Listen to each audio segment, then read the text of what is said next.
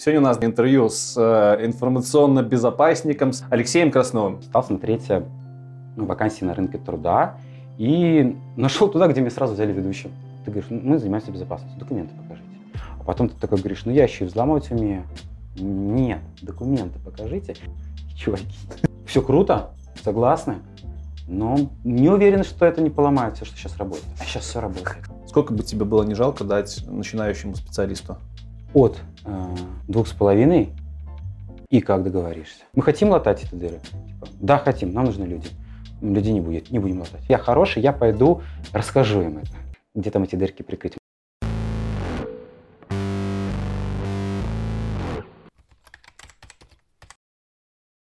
Всем привет, меня зовут Лекс, и вы на канале IT Борода. Сегодня у нас долгожданное интервью с э, информационно-безопасником, с кибербезопасником, в общем, человеком, который работает с безопасностью в вебе, Алексеем Красновым. Всем привет. Начинаем мы с твоего детства, с твоих универских лет. Скажи, пожалуйста, как ты рос, как ты пришел к универу и к тому, чем ты там занимался в универе? Я уже в школьные годы понял, что предрасположен больше, скажем так, э, каким-то техническим ну, предметам, да, то есть география, история, ну, никак не заходили, языки, литература, просто зазубривал, отвечал и забывал. Математика, физика были гораздо более интересные, и я, в принципе, тогда уже осознал, что мне надо идти ну, в техническую, скажем так, область развиваться. А по окончанию школы обсуждали с отцом, ну, куда податься, то есть я достаточно неплохо сдал централизованное тестирование. Это какой год был? Это был 2003 год. Вот. И выбирали специальность вместе и решили остановиться на техническое обеспечение безопасности. Вот, топ. Вот, собственно говоря, туда я и поступил. И дальше уже по специализации внутри этой специальности аппаратно-программные средства защиты компьютерной информации я и, скажем так, продолжил свое... Начал и продолжил свое обучение. Это в БГУИРе было, да? Это было в приборостроительный факультет. Это в БНТУ. О, в БНТУ. БНТУ, Нифига да. себе. Очень интересное название кафедры. То есть ты безопасностью занимался по факту самого универа. Да. Можешь чуть подробнее рассказать, чему вас там учили, вообще стоило ли оно того? Ну, Первые-то, наверное, 2-3 курса это все-таки больше базовые предметы, да, они там были схожи со всеми.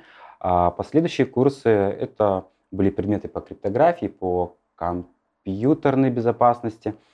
А, Но, скажем так, на тот момент специальность была достаточно молодая, да, и у педагогического, у педагогического состава даже не было четкого представления о том, эм, что именно включать в программу. Да? То есть, понятно, брали основные такие вещи, базу да, из информационной безопасности, она была в программе, но не было какого-то, скажем так, уклона в ту или иную дисциплину. В общем, рассказывалось обо всем.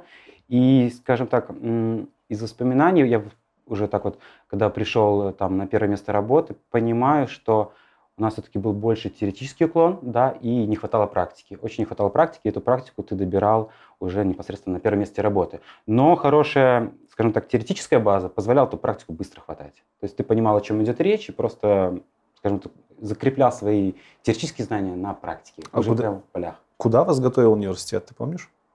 Ну, обычно ж универы набирают под какую-то... Да, а, тут тоже интересно, а, я учился на бюджетном, вот, соответственно, предполагалось распределение.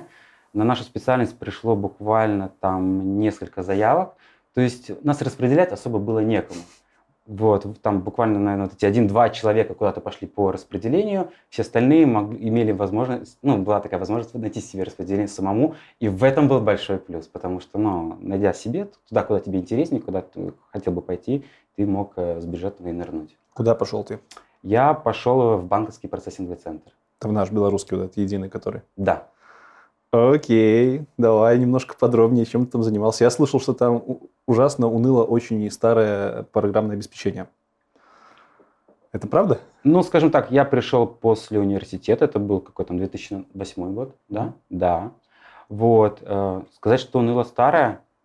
Нет, не соглашусь. Но именно в банке, скажем так, я познакомился со многими вот этими технологиями, и в частности, если говорить про безопасность, то там было куплено достаточно много, да, то есть это различные фаерволы, это там, э, не знаю, системы фильтрации контента. То есть в плане безопасности было очень много железяк, было очень много софта, в это ну, действительно вкладывались деньги, вот, и там было чем поучиться, да, то есть там э, была прямо практика-практика, то есть ты не пришел в какую-то организацию, где там, ну, мы занимаемся безопасностью, но денег в компании особо нету, но мы тут что-то там пытаемся делать. Нет, там прямо на безопасность тратили, потому что это же международный этот, э, стандарт PCI DSS, да, который требует защиты данных картодержателей. И если ты ему не соответствуешь, а он такой технический стандарт, то у тебя, в принципе, могут отобрать, э, скажем так, э, ну, назовем это лицензию, да, mm-hmm. на тот вид деятельности, которым ты занимаешься. А БПЦ – это основной вид деятельности, процессинг, да. Поэтому деньги туда вкладывались, и там было достаточно интересно. Это очень важный момент, потому что есть стереотип в айтишке такой, что в банке работать это прям унылая, унылая фигня непонятная. Это я понял позже. А, то есть это не стереотип? Это не стереотип. Да, давай сейчас расскажи, какие у тебя обязанности там были немножко, и дальше вот почему это не стереотип. Да. А, придя в банковский процессинг центр, я занимался обучением персонала, Э, то есть ну, у меня был хороший теоретический багаж, скажем так, да, после университета. Я мог э, рассказывать новичкам, которые приходят на работу, про те политики, которые приняты в компании, про правила безопасности. Новичкам, э, не безопасникам, да, соответственно. Да, да, да. Ну, то есть все, все сотрудники, которые приходили в компанию, они проходили, скажем так, через инструктаж. Ну, там это был инструктаж, да, то есть они приходили, мы с ними общались, знакомились и вот э, вводили в курс о том, э, почему безопасность важна в этой компании, почему мы этим занимаемся и какая роль возлагается на тех людей, которые будут работать в компании в части безопасности, да, потому что к ней все-таки причастна не одна какая-то команда или отдел, а все сотрудники в компании в целом. Вот. Это касательно, скажем так, а, а, такой части больше общения. В документах особого участия в разработке не принимал, но больше занимался, скажем так, а, у меня вообще сквозное, сквозное такое направление, эм, можно сказать, по всем работам. Это больше эм, сбор логов, анализ, выявление каких-то инцидентов, расследование инцидентов. Вот оно так прослеживается по всем эм, местам, где я поработал. И в том числе и БПЦ, да, то есть это интересно тем, что систем очень много, да, и ты не получаешься таким узкоспециализированным специалистом. Тебе приходится собирать, там, не знаю, журнал событий сетевого оборудования, с операционных систем, с каких-то приложений, с веб-серверов. Стекается очень много журналов событий, ты должен их анализировать, соответственно, ты должен понимать, а что же происходит в этих системах. Uh-huh. И так ты углубляешься в сети, разбираешься, как работают сети, в операционной системе, как они, и так далее, и так далее. Поэтому, и вот за счет этого формируется такой бэкграунд, где ты в различных областях, скажем так, не где есть свои отделы, да, сетевики, админы. Ну, то есть широкий профиль такой. Да, получается. широкий профиль. Ты захватываешь многие, скажем так, департаменты другие, тебе приходится много с ними коммуницировать, понимать, что они делают, как они это делают, для того, чтобы потом э, понимать те журналы, которые они, скажем так, тебе отдают. Ну и непосредственно выявление инцидентов этих журналов, какая-то аномальная активность, да, которая потом сопровождалась расследованием, документированием. Вот это, наверное, такая основная тема, которая занимался банком. Сколько ты там проработал и почему ушел? А, я там проработал три года и э, ушел, потому что я пришел туда специалистом, да, а потом я стал специалистом второй категории. А по... категории? Да, второй категории. Интересно. Там так было. А потом я же хотел расти, я хотел зарплату, да, я стал специалистом первой категории, а потом хотел ведущего. А мне говорят, ну, занято. Надо время, понимаешь? Но нельзя так быстро. То есть есть определенные А-а-а. промежутки времени, в которые должны пройти, чтобы... Типа как в армии, похоже. Да, да, чтобы получить следующую, скажем так, позицию, да, должность. Вот. Ну, это долго. Это долго, и хотелось как-то быстрее расти. Соответственно, стал смотреть э, вакансии на рынке труда и нашел туда, где меня сразу взяли ведущим. То есть такой, хоп, скачал. Подожди, ну ты говорил, что процессинговый, бла-бла-бла, процессинговый центр – это УГ. Ну, типа, типа почему? Это я понял, когда я пришел на место работы. А, на контрасте, да? Да. На, ну, да Тогда все. куда ты пришел? Ведущим? Я, при, я пришел уже в Live, за Best, да, наш угу. Live. Вот, и... В Life или в LifeTech? У них две компании. Нет, тогда еще не было LifeTech. Окей. Вот. Так. Да, LifeTech. А, тогда еще не было. Я пришел туда, скажем так, и сейчас ты понимаешь, что, наверное, и это как бы, да, ну, не предел. Но после БПЦ, как бы, там, ну, мне очень понравилось. Говоря про уровень оснащенности, скажем так, вот именно в плане безопасности тех железяк, софта, которые у тебя есть, ну, БПЦ гораздо, ну, выигрывает гораздо, несомненно, туда вливались гораздо большие деньги. Но говоря про то, как устроена компания изнутри, как называются там отделы, да, департаменты, это все по-другому, организационная структура, подход э, вообще, там, не знаю, к твоему рабочему дню, да, то есть как-то все вот это вот больше свободы, ну, я почувствовал, наверное, свободу какую-то, да, то, чего не было бы в ЦБВЦ, все-таки все больше как-то так стандартизировано, типизировано, э, и как-то, ну вот, это вот, как, наверное, как банковская тема, да, ты должен там одев, ну как бы из разряда даже... Что, даже одеваться надо было? Не, ну не одеваться я уже, наверное, утрирую, ну вот что-то вот, вот ассоциации, по ассоциациям это такое, ты должен быть каким-то правильным, ну, тебя загоняют какие-то ну, такие шаблоны, какие-то рамки, и ты вот внутри этих рамок живешь. Это не вот эта вот разница, что ты, мол, работаешь в госкомпании, там, где колхозненько все, и потом переходишь в айтишную, там, где все красиво, соцпакетами, это не, не похоже? И это тоже. Ну, Тоже это было, тоже, да? да, соцпакет прикольная тема. То есть я перешел в life, там и питание там что-то включено, и проездные, и телефон выдают, и там звонить бесплатно по этому телефону можно. И ты такой, вот, вот так бывает, да, ну, то есть это, это впечатлило, очень впечатлило, да, и ты такой, ну, просто, такой- даже, да, такой момент эйфории, когда ты знаешь, только пришел, и уже ни, ни капельки не сожалеешь, что ты, ну, что, что-то у тебя изменилось. Мне еще интересно, в процессинговом центре, вот сейчас ты уже должен понимать, ты зарабатывал конкурентную зарплату как, а как айтишник на то время? Я не А, спрашиваю, сколько, просто это я было понимаю. соизмеримо с тем, что получают на том же уровне э, безопасники? Да, на тот моментах. момент э, это было более-менее соизмеримо Мгм. до того момента, пока не начался кризис и вот не прыгнул доллар. Это окей. Вот. В тот момент все, ну, началась пропасть. То есть там, где зарплаты индексировали, там и ВПЦ, допустим, там на тот момент прямо индекса... То есть там не было мгновенной такой индексации, да, начиналась пропасть. Окей. Life. Сколько лет в life е и, опять-таки, куда дальше ушел и почему? Вроде ведущий специалист, что все, в пришел, все нравится, да, опять занимаюсь э, своей темой, SIEM ы, забираем логи. В Life е тоже было достаточно интересно, потому что э, Life является, являлся эм, частью группы, по-моему, Turkcell Group называется, Мгм. да, и э, акции выставлялись на, акции этой группы выставлялись на международной бирже в Нью-Йорке, вот это там SOX, ну, по- по-моему, закон называется, Сар, Сарсбей Оксли, я могу путать, ну, вот Ну, мы выведем тут, если что. Да. Мы можем делать вот так. там, Примерно так, да? там очень сложное слово, я когда еще там работал, тоже его не выговаривал. Вот. И тоже там было два основных направления. Это, допустим, э, управление учетными записями и управление изменениями. Соответственно, как контролировать изменения? Собирать это все в логи. Да? Если что-то где-то поменялось, то эти изменения должны быть санкционированы. Потому что основное требование было э, в том, чтобы финансовая отчетность была достоверной. А, а раз она должна быть достоверной, значит, все изменения в тех системах, которые отвечают за формирование отчетности, должны быть Мгм. подконтрольны. Вот. Все, CM моя тема достаточно простой порог вхождения в компанию, потому что понимаешь, что нужно заниматься, чем нужно заниматься.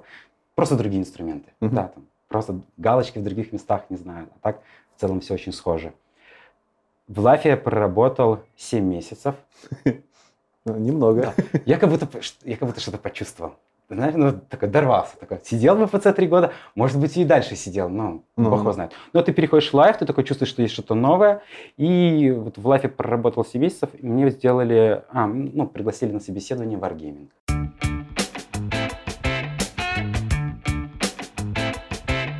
Jingle bells, jingle bells, jingle all new way. Привет, друзья! И накануне Новый год, как вы знаете. А Новый год это то время, когда все начинают подводить итоги ушедшего года. И после подведения итогов ушедшего года мы начинаем строить планы на год предстоящий. И что же может быть лучше в предстоящем году, чем планы по саморазвитию и профессиональному росту?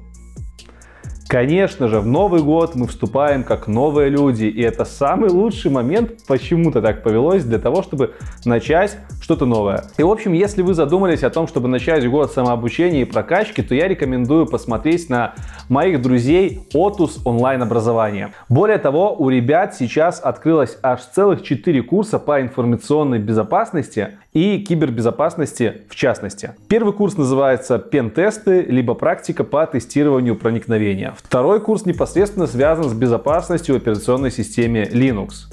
Третий курс посвящен реверс-инженерингу и всему, что с этим связано. Ну а четвертый курс является курсом по безопасности приложений. А главное, на эти и все остальные курсы Отуса сейчас действует 30% новогодняя скидка. 30% на любой курс прямо сейчас. Поэтому проходите по ссылке и записывайтесь на тот курс, который вам понравился. Ну и так как про Отус я рассказываю не впервые на канале, напомню, что эти ребята делают качественные курсы абсолютно по разным направлениям. Это программирование, тестирование, администрирование, баз данных, управление, Data Science и вот теперь информационная безопасность. Более 60 курсов и все это открыто и доступно для вас. И Otus это не просто курсы для новичков, это курсы, которые дают реально углубленные знания. И еще пока вы не переключились, скажу, что я специально для вас выбил еще одну дополнительную скидку по промокоду борода NU 2000. Вы получите аж целых 2000 рублей на покупку абсолютно любого курса.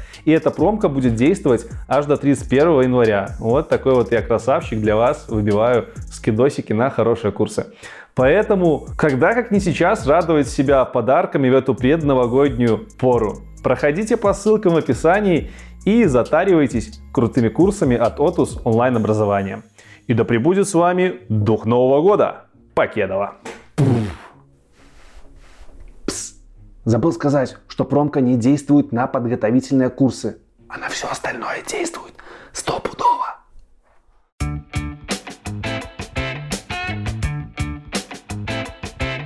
Пригласили на собеседование в Wargaming. Угу. Вот. Я съездил в Причем я на тот момент, скажем так, не был жадный до IT. Я не знал особо даже компании. Да? Ну, то есть, ну, ну ты что, про Wargaming все знают. Я Даже не знал про Wargaming. Ты не знал про Wargaming? Это был 12 год. А, они только начинали, там, в 11 году, по-моему, у них первая бета была. Но я открытая. Вот так не скажу. В общем, был 12 год, мне позвонили, спросили, знаешь, Wargaming танк? Я сказал, нет, ну ты даешь. Ты нам подходишь? Нет, ну ты даешь. Я такой как-то так, ну не знаю, ну не знаю. А я сам по себе просто в компьютерные игры, ну особо не играю, поэтому, возможно, мне эта тема и не интересна, да. Вот. В общем, пригласили на собеседование. Тоже, наверное, будет интересно. Я скажем так, э, с первого раза туда не попал. Да? А, мы стали общаться. А, дело в том, что компания стала сталкиваться с атаками, да, с взломами, и этот отдел только появился в компании. Соответственно, подбирали тех людей, которые смогут этим заниматься. Да. И были очень такие специфичные вопросы, там, опять-таки, ну, с которыми раньше просто я по работе не пересекался. Там. То есть, если я раньше был чисто на стороне, там, скажем так, defensive, защита, да, mm-hmm. то есть сбор логов, анализ, что-то выявление, там, настроили, запретили какие-то правила, да, то тут э, и есть какой-то, какой-то конкретный регулятор, как вот БПЦ, там, стандарт такой-то должен соответствовать. Mm-hmm. Понятно, что нужно сделать, да, там, в лайфе тоже, там, понятно, что было сделать, чего тебя ожидают. То здесь, э, получается, реальные атаки, да, и ты этого никогда не видел, никогда этого ну, не щупал, тебе говорят, вот пришли, стали делать, да, вот так атакуют. То есть тебе типа нужно прям в онлайне, он demand это все делать? Ну, на собеседовании спрашиваю, да, а. вот, начали атаковать, угу. вот происходит такая ситуация, что ты будешь делать? И ты такой, ну, прям как-то и не знаю. Ладно, ты не знаешь, а что бы ты, вот все уже случилось, да, что бы ты сделал, чтобы этого, ну, не повторилось, да? Такой, ну, ты отвечаешь, но ты понимаешь, что ты бегаешь по верхам, очень по верхам, и люди не слышат от тебя того, что хотят услышать, что ты не понимаешь самой сути, да, uh-huh. в чем проблема где-то была. Вот, ну, в общем, мы тогда договорились, что я там продолжу, условно говоря, развиваться в этом направлении, а они там продолжат себе искать кандидаты. Спустя несколько месяцев случайно был звонок, э, мне позвонили просто уточнить о каком-то там моем знакомом, который пытается устроиться в Wargaming, ну, просто, скажем так, узнать, что uh-huh. за человек. И я сказал, что а я там уже немножко прокачался. Прошел там буквально, не знаю, там, три месяца. Да? Я действительно там прочитал книгу, я там развернул, собственно, какую-то небольшую лабораторию. Все это было связано с веб-уязвимостями, SQL-инъекцией. Вот. Мне хотелось все это попробовать с руками. И меня еще раз пригласили на собеседование. Но там уже было конкретно, посадили, вот компьютер, вот тебе сайт, там форум на PHP-BB, там местные безопасники наковыряли в нем дополнительных дырочек, да, uh-huh. скажем так, уязвимостей. Вот, сказали, взламывай. Ну, я, я офигел, Отлично. конечно, да. То есть в теории я знал, что-то там руками сам делал. В общем, через два часа у меня получилось. Я с помощью SQL инъекции смог добраться до базы данных, вытянуть оттуда хэши паролей. То есть это была цель, да, вытащить хэши? Ну, была цель взломать. Ну, изучаю, взламываю. А что взломать? Mm-hmm. Не понимаю, взламывай, да, вот там такой подход был тоже. Ну, как я так сейчас вспоминаю, очень сурово но и оно так, с одной стороны, как-то немножко и обижало, можно даже сказать, да, но потом ты такой, в общем, когда выходишь оттуда, потом ты взломал, ты вышел оттуда, ты герой. А ты, ты, тут важный вопрос, ты взламывал с гуглом или без гугла? Без гугла. Хорош, хорош. Без гугла стоял антивирус, в общем, там было все сложно. То есть, если ты пытался качать какие-то эксплойты, что-то, ну, все было очень антивирус, а он там и не нужен был. То есть, я сначала, первое, что ты пытаешься делать, это в интернет, в Google, PHP уязвимости что-то копать что-то там столько всего, как бы, ну, ты понимаешь, что нет, я сейчас не найду, так, mm-hmm. мне не раскопаю так быстро. Я просто стал вспоминать то, что я прочитал, и пробовать. И оно сработало. Знаешь, может быть, в этом есть какой-то элемент везения. Может, я сразу наткнулся на ту форму, да, в которой эта уязвимость была. Но у меня получилось, и, ну, и вышел оттуда, да, с ощущением такого героя. А из интересного ребята потом рассказывали, ну, то есть по итогу мне сделали офер, я пошел работать в компанию Wargaming. Ребята рассказывали, кандидаты приходили разные, были даже те, которые просто взяли там текстов, ну, заставляли, ну, не заставляли, сказали, необходимо все свои шаги зафиксировать в текстовом документе, чтобы было видно, как ты думал, mm-hmm. что ты делал, да, то есть потому что ты, может, ну, не добрался до сути, но видно, что ты понимаешь, что ты делаешь, куда ты копаешь. вот были ребята, которые просто в текстовые документы Ctrl-C, Ctrl-V хэши рандомные, которые там просто рандомные хэши. И вот мы вытянули их из базы. То есть, ну, так, вот так. Ну, просто я обладаю, что такое бывает. Mm-hmm. Ну, есть и такие случаи. Вот. Ну, так, собственно говоря, попал в компанию Wargaming. Чем ты там занимался и сколько лет, опять-таки? В компании Wargaming я проработал 5 лет.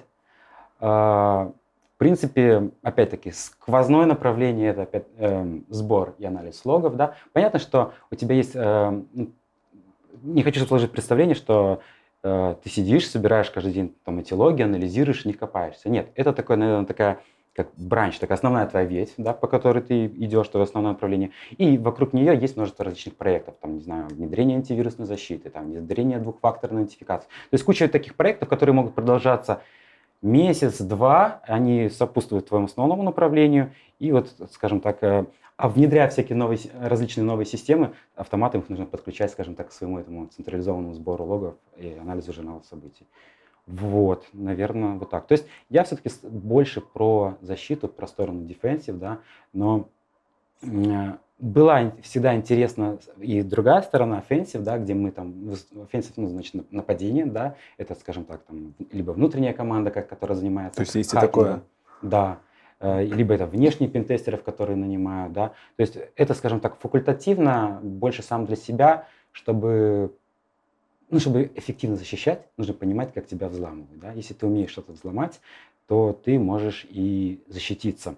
Вопрос в другом, что э, может быть на подсознании все равно ты вот, э, выбирая свое направление. Я иногда, скажем так, усом, сомневался в собственном выборе на тему того, что а хочу ли я все-таки быть ну, защитником, да? Uh-huh. Ведь нападать интереснее, взламывать интереснее, ты копаешься, да, там, э, там что-то исследуешь. Такая исследовательская работа, исследуешь, когда добиваешься какого-то результата, это какое-то признание, да, вот, допустим, говорят, вот известный хакер, известный исследователь там нашли очередную уязвимость, да, и ну, вот пацаны, ну, они же реально крутые, находят уязвимость, что я сижу тут, собираю логи, анализирую, да, там, какие-то аномалии, инциденты, там, а они вот реально там исследуют что-то, находят, э, скажем так, уязвимости эти, а, анонсируют, и они публичные, да, они такие uh-huh. известные, популярные парни в мире там, безопасности. И ты, ты начинаешь себя сравнивать с ними, чем я хуже, да. И в этот момент ты осознаешь, ну, такую простую вещь, да ты не хуже, просто ты выбрал немножко другое направление, да. А то, что они добиваются этих результатов, да, они могут сидеть, не знаю, там, может, TPS полгода исследовать. Он только будет полгода исследовать там, одну какую-то технологию. Та компания, в которой он работает, или тот образ жизни, который у него там есть, я не знаю, да, позволяет ему вбухивать там неимоверное количество часов в какое-то одно направление. И копать, копать, копать. Естественно, если ты где-то копаешь, ты там что-то, ну, и находишь. То есть это не то, что там человек ворвался куда-то, он такой там гений, супер, да, там, а, в HTTP есть уязвимость, да, тут же надо поправить, все, я известный. Это долгие ну, труды, долгие ну, часы, которые человек потратил на это. И вот в эти моменты ты такой, а может быть, я хотел быть тоже там, ну, вот туда, в мир, а, мир offensive, там, и больше заниматься этим.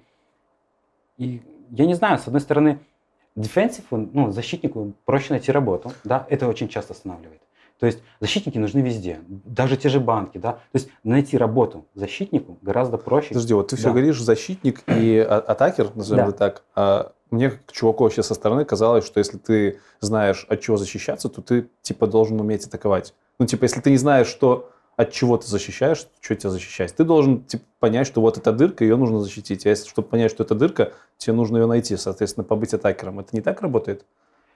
Э, смотри, говоря про атакеров и про хакинг, да, мы говорим про то, что... Все, ладно, обнуляемся. Чтобы просто было понятнее. Хакинг – это, опять-таки, вот взлом – это время, да. У защитника в классическом понимании это времени нет. Допустим, защитник и так понимает, что у нас тут, допустим, не сконфигурировано, там, не знаю, защищенное соединение, допустим, там, не знаю, FTP или LDAP, ну, какой-то протокол, который можно настроить, чтобы работал по сертификатам, соединение было защищено, либо оно не настроено. Либо у нас тут не обновлено, там, не знаю, какой-то сервис Microsoft, и это дыра, да, его нужно обновить. Вот это, это нужно обновить, он идет в команду, там, не знаю, системного администрирования, говорит, у нас тут дыра, надо перевести наш TPS, у нас тут э, не обновлен сервис, его нужно обновить. Такие, м-м-м", типа, все круто, согласны, но не уверен, что это не поломает все, что сейчас работает. А сейчас все работает. Прикинь, человек, мы переводим это сейчас на защищенное соединение, там, не знаю, LDAP на LDAPs, uh-huh. да, и ты даешь нам гарантию, что у нас все интеграции, которые есть в компании, не поотваливаются. Да? Или хотя бы часть из них. И что ты не производишь бизнес, там, не знаю, на несколько дней, и мы потом обратно будем откатываться. А у нас тоже нету столько часов, столько ресурсов, чтобы брать все это и тестировать. Это мир защитника, да. Ты такой, типа, думаешь, как бы можно было бы от этого защититься Ты... вот без вот, вот этого вот всего, не сломав ну, сеть? Ну, то есть, это, то есть есть проблема, которая должна решаться там, где она должна решаться, угу. да, то есть такое прямое решение, скажем так, и есть какие-то воркараунды. Ты начинаешь, ну ладно, давайте тогда там ограничим доступ. Ну, то есть мы не решаем саму проблему, мы начинаем эту проблему, скажем так, строить бастионы вокруг этой проблемы, да. И это тот мир, в котором живет вот защитник, да, который вот, он знает про эту дырку, да, он понимает, что ее можно проэксплуатировать. Но у него нет времени эксплуатировать, ему нужно доносить, да, ему нужно, скажем так, продвигать вот э, те защитные механизмы, которые должны быть внедрены. Угу. Пусть обновление или изменение конфигурации. Как живет э, offensive, да, нападающий? Ну, не надо ни с кем договариваться. Он говорит, он видит дырку, он идет туда, эту дырку расковыривает, взламывает, смотрите, приносит, вот вам ваши логины, пароли, я все украл. Ты крутой. Блин, есть... звучит несправедливо. Типа, да. у него по факту и работа как поменьше, она поинтереснее, возможно, даже где-то. И он еще остается такой, типа, крутой да, ну, человек. Ну, он взломал, да, все, он взломал, он победил, скажем так. И отношение к таким ребятам, скажу честно, тоже такое более уважительное. Типа, вот эти хакеры пришли, взломали, а вы тут бегаете, типа, обновите, конфигурации примените. Ну, типа, мы скучные, они прикольные, они взламывают. Вот, и поэтому э, хакинг такое, скажем, может какая-то нереализованная хотелка, которая всегда была, но факультативная. То есть mm-hmm. я сам к ней так факультативно стремился, что-то разбирался для того, чтобы наверное, даже больше для себя, как самореализация. То есть ты понимаешь, что да, я на стороне защиты, но я могу и это. Ну окей, Wargaming да. 5 лет, э, да. э, Defensive, что ты там еще делал-то 5 лет? 5 лет. Ну, мы пришли там в Wargaming, там безопасности вообще не было, да, то есть это только сформировали отдел. Угу. Там сначала антивирус разворачивали, да. Два года. А? Но долго разворачивали. Но на самом деле а, ты так разворачиваешь антивирус в одном офисе, да, а в Wargaming офисов становится больше, тебе надо приходить в другие офисы. Другие офисы ты не можешь просто так прийти и говоришь, теперь здесь у вас будет там новый антивирус. Они такие, пацаны, у нас уже есть антивирус. Но понимаете, у нас же enterprise, у нас, ну, enterprise, большая компания, должны быть единые политики, которые распространяются на все офисы. Я тут на консоли применил, все разлетелось. А ты нам работу не остановишь своим антивирусом, своим, Блин, своим опять. новым политикам. Да, ты постоянно ну, спотыкаешься вот эти вещи. Mm-hmm. И на самом деле работы не всегда много, но много может быть коммуникаций. Много коммуникаций для того, чтобы это донести, для того, чтобы это сделать. Плюс ко всему, когда компания растет, она взрослеет, внедряются различные процессы, да, и то, что раньше я там приходил, пацаны, давайте сделаем, подкрутим, там что-то настроим, да, давайте сделаем. Теперь ты что? Это проект. Тут больше такого-то количества часов, это, проект, это проект. Будем собирать проектную группу. Собираем проектную группу, митинги, обсуждения, планируем, делаем с одной стороны, вроде как все и правильно, да, ну, то есть, ну, все так четенько, у каждого какая-то есть своя роль в этом проекте, но все становится очень долго. Угу. Вот, и ты говоришь, почему так долго? Ну, вот, набирали, и так, ну, про многие вещи можно сказать. Про антивирус просто такой самый наглядный, понятный пример. Ну, а там уже дальше, опять-таки, системы внедрения контента, фильтрации контента, фаерволы, там, CM тоже централизованный, то, что я говорил, ну, CM это система централизованного сбора и анализа логов. Угу. Вот двухфакторной аутентификации, просто тюнинг тех систем, которые уже внедрены, для того, чтобы они работали, ну, скажем так, э, ну, применение security фич, которые обычно остаются где-то в стороне. То есть систему настроили, она работает, она работает корректно, но какие-то механизмы безопасности, допустим, не применены, да. И вот это все, и это все должно быть масштабироваться на все офисы компании, то есть это, это применялось, это не жило в каком-то одном, все это глобально разлеталось скажем так, на все компании, которые внутри. А у тебя работа в основном касалась в Wargaming именно распространения таких практик на персонал, либо ты работал, может, с безопасностью самого движка танков, с безопасностью Нет. серверов, на которых крутится игра? Хороший вопрос. А, безопасность можно разделить на продакшн, да, Мгм. где живет, ну, собственно говоря, те сервисы, на на которых компания зарабатывает, да, те услуги, которые она оказывает, и корпоративная, ну, корпоративная безопасность.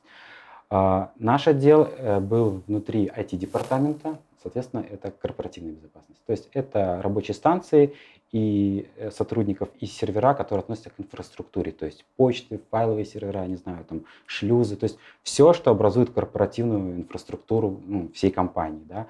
А, прода- говоря про продакшн, про танки, да, дата-центры, где размещено именно вот это оборудование, а, этим занималась и другая команда администрации. Это вообще другой департамент, Мгм. другая жизнь, и там были свои ребята, которые этим занимались. И опять-таки там и была и своя команда безопасности, application security, да, которая занимается именно уже а, безопасностью самого приложения, да, то есть ищет дырки э, в коде, тренирует QA, да, QA для того, чтобы они тоже эффективно на этапе еще тестирования находили какие-то вещи. Вот, то есть я был в корпоративной безопасности. Пять лет. Что случилось лет. дальше? А, Такой типа, блин, пять лет в варгейминге, надо валить. Нет? Да, пугало, с- ну, пугал сам, сам срок, который там тоже проработал, да, то есть, ну, как-то пять лет, наверное, очень много. И, наверное, пугало немножко а, то спокойствие, которое ты обретаешь, да. То есть, Типа золотая клетка какая-то или что? ну, ты, ты приходишь на работу, ты, ты знаешь, что у тебя сегодня будет, Мгм. ты знаешь, ты знаешь, что у тебя будет через месяц. Все настолько ровно и гладко, да. А, ну, это тоже много зависит от самого человека. А хотелось какой-то вот что-то новое, какой-то вот новый вызов, куда-то вот пойти там, ну, просто хотелось движухи, да, вот, наверное, наверное, вот так вот. Все, оно, ты вот такой, значит, приходишь в Аргентину, там все так вот бурлит, там ничего нету, все выстраивается, выстраивается, ты вот в этом эпицентре, такой кайф прямо, да, вот такой тащишься от всего этого, все так интересно, все меняется, компания на твоих глазах меняется, офисы появляются, компания разрастается, там, ну, здорово. А потом какой-то такой вот, ну, затишье становится, все, так выравнивается, становится ново, ну, как-то спокойно, процессы выравниваются, все так вот размеренно, и, наверное, хочется, ну, по крайней мере, за себя, хочется, да, чего-то нового. Мгм. Вот, и поэтому, э, опять-таки, вот у меня так получалось, наверное, уже, да, начиная с лайфа, я как-то работу само собой не искал, да, то есть звонили, что предлагали, мы это обсуждали, и, собственно говоря, были предложения, и я вот остановился на текущей месте работы. А, ID? Finance, ID Finance, компания, в которой мы сегодня снимаем, собственно, которую ты представляешь. да. Сколько тут работаешь уже? Я здесь работаю третий, третий год. В какой Мне должности? кажется, третий год, а может и второй. Это не Ну, это, ну, в принципе, это не месяц. Это не месяц. Да, Главное. да, или второй, Что или ты делаешь? Чем вообще меня купила эта компания? Да. А, В компании, чтобы вы понимали, было 200 человек в Беларуси, 800 в мире, да? Это аутсорс, или не аутсорс? нет, ну, Продукт, продуктовая компания. Вот так я готовлюсь к интервью. Рассказывай, что ты делаешь? а, что меня купило, да? Почему Да. я сюда пришел? Потому что я пришел сюда, и мы стали разговаривать про production. Нам нужно начать production, нам нужно начать нашу инфраструктуру, сервера, наши А приложения. тебе хотелось production вклинить? А я там не был. А, движуха. А я там не был, да, и мне стало так интересно. Я говорю, а вот эти антивирусы, все. подожди, типа, это, это не главное. Типа, production. У нас там проблемы DDoS атаки, там что-то. Такое, и я понимаю, что вот, ну просто мне уже все, мне стало интересно. И вот это желание сюда окунуться, оно, как бы, скажем так, и подкупило, да, перейти. А то, про что занимал, ну, про то, про что занимался, опять-таки, сквозное свое направление – это сбор и анализ даже новых событий, но опять-таки Уже для продакшена. для продакшена, да. Вот в чем это интересно. То есть ты уже собираешь логи с продакшн серверов, ты уже сканируешь production сервера, да, там. А в чем разница? Типа, ну, мы уже потихоньку приближаемся к самой сути интервью, к кибербезопасности. В чем разница продакшена и сети? Ты говоришь, DDoS-атаки. Но DDoS-атаки же могут быть и на локальную сеть. Э, Ну, не на локальную, на Production, он, он в интернете. То есть как бы офисная сеть, она все-таки такая более закрытая, да. закрытая. Там все за VPN-чиком уютным, все. Мгм. Ты VPN цепанулся, тебе открыла сеть. Нету доступа к VPN, подст- подступиться сложнее. Production, он более такой вот на ладони, да, то есть, ну, то есть, если что-то не прикрыто, прямо больно, прямо приходят и бьют, да. Вот, и да, здесь, ну, была движуха. Но это такая движуха, она, это как э, две стороны медали, потому что, с одной стороны, это дико интересно, да, а с другой стороны, это дико беспокойно, когда там выходной день или ночь, да, там а компания там в разных часовых поясах, где-то что-то случается, и тебя поднимают. Может, первое время ты такой думаешь, ну, прикольно, там, движуха, типа, я, я иду, а потом уже как-то, «М-м, ты хочешь уже перейти немножко в состояние покоя. То есть работа интересная, но ты не хочешь просыпаться ночью. Ты не хочешь работать по выходным. Ты все-таки понимаешь, что это неправильно, и ты начинаешь прикладывать усилия для того, чтобы ну, это исключить. Скажем, а что я могу сделать да, для того, чтобы этого не было? То есть, ну, по сути, ты понимаешь, что есть инциденты, да, инциденты, они беспокоят компанию, тебя для этого наняли, чтобы их не было, да, и они беспокоят тебя уже, ну, не только как а, работник этой компании, mm-hmm. а как человека, да, человека, который хочет все-таки иметь работу, иметь какое-то личное пространство. Вот этот баланс между работой, скажем так, и личной жизнью. Можешь чуть более подробно рассказать про э, контекст того, чем занимается компания, чтобы мы понимали больше, про что у вас продакшн вообще, что у вас веб-приложения, какие-то мобильные приложения, чем вы занимаетесь? А, компания занимается предоставлением займов онлайн, да, то есть это веб-приложение, где наши клиенты могут прийти, зарегистрироваться, там, указать свои паспортные данные, указать, там, не знаю, прописку, место работы. Ну, на самом деле, тот контекст, который указывают наши клиенты, да, он может отличаться от страны к стране, да, ну, потому что люди разные, законодательство разное, да, но суть одна, одна и та же, то есть приходит человек, а, он регистрируется в системе, о нем собирается как можно больше информации, собирается информация как от самого человека, так и за счет внешних интеграций с какими-то сервисами, вся эта информация подтягивается, начинается скоринг да, этого человека, то есть насколько платежеспособен, типа? Да, насколько mm-hmm. человек платежеспособен. И если, скажем так, он проходит этот скоринг, то ему предоставляется возможность ну, получения займа, ну, тот, на который, на который он рассчитывает. А на какие рынки вы в основном работаете? Mm? На какие рынки работаете? Сейчас а, мы присутствуем в Польше, в Испании, Россия, Казахстан, Мексика, Нифига Бразилия. Себе. А, по всему миру получается. Да, да. А ваш отдел э, безопасности, он занимается безопасностью вот на, на всех этих да. площадках? У нас глобальная команда, да, и мы занимаемся, ну, безопасностью глобально, да, по всем всем компаниям. В этом тоже интерес, потому что никогда, вот после Wargaming уже не хотелось оседать где-то ну, в одном месте. Глобально это коммуникации, да, коммуникации, они, это удаленные офисы, там это английский, во-первых, да, английский, ты понимаешь, что если ты не общаешься, он, он тухнет, да, то есть он, все, ты его теряешь. То есть ты понимаешь, что есть возможность общаться, это другие люди со своими там какими-то понятиями. В общем, другие страны, другие люди, они тебе интересны не только по работе, но интересны как люди. Вот это общение, оно, ну, для меня, допустим, это важно. Да? Я бы не хотел замыкаться на каком-то офисе вот, и общаться с тем коллегами, которые каждый день вижу на работу. А когда тебе нужно порешать вопрос каким-то удаленным офисом, с удаленным администратором в удаленном офисе, это интересно. Подытоживая наш первый блок, хочу еще спросить такой вопрос. Все-таки ты в Wargaming по факту был человеком, который знал, как, как, как войти в Wargaming, если ты не из Wargaming. Ну, типа того, наверное, да. корпоративная безопасность. Да. Я в Wargaming был, я делал там интервью, меня полчаса туда не пускали security вот такие вот дядьки, и я, mm-hmm. честно говоря, прифигел от того, насколько там все вот так вот жестко и... Не жестко, а типа внешне кажется высококвалифицированно. Wargaming вообще тебя, ну, хорошо, что он тебя отпустил, но общаешься ли ты с ними? Типа, ты специалист, который знает много-много-много чего внутри. Ты какие-то договора специальные подписывал или... Нет. То есть это вас это не касается? Нет, ну, коммер... база вот эта типа, коммерческая, да, да, да. Ну, соглашение разрешении коммерческой тайны, да. Никаких индеев дополнительных на... лично у меня не было. Теперь расскажи мне, пожалуйста, что такое информационная безопасность? Вообще глобально, что за термин? Что он в себя включает? Какие, может, там принцип есть. Ну, понимаем, что информационная безопасность это не только сайтики, там эксплуатация в сайтиков и, не знаю, взлом социальных э, этих сетей да. каких-нибудь локальных. Что это вообще такое? Это как раз то, что я сегодня погуглил. А что такое информация? А это тоже интересно, да? Вот ты занимаешься там, информационная безопасность, кибербезопасность. И как-то у тебя вот эта грань немножко теряется, да, и ты такой уже начинаешь думать, а чем уже отличается? Вот у нас команда кибербезопасности. Я сегодня поймал на мысли, а почему у нас команда кибербезопасности?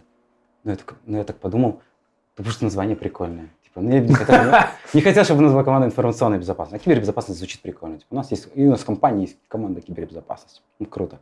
Вот так у нас и появилось это все.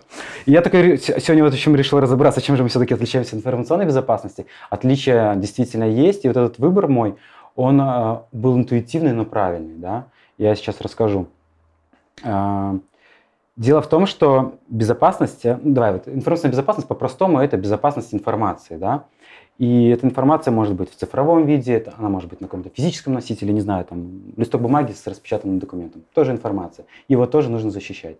Соответственно, информационная безопасность, она более обширная, чем та же там кибербезопасность. Кибербезопасность больше касается той э, информации, которая хранится, там, обрабатывается в цифровом виде. То есть это больше про, э, скажем так, информационные системы, где эта информация обрабатывается, хранится.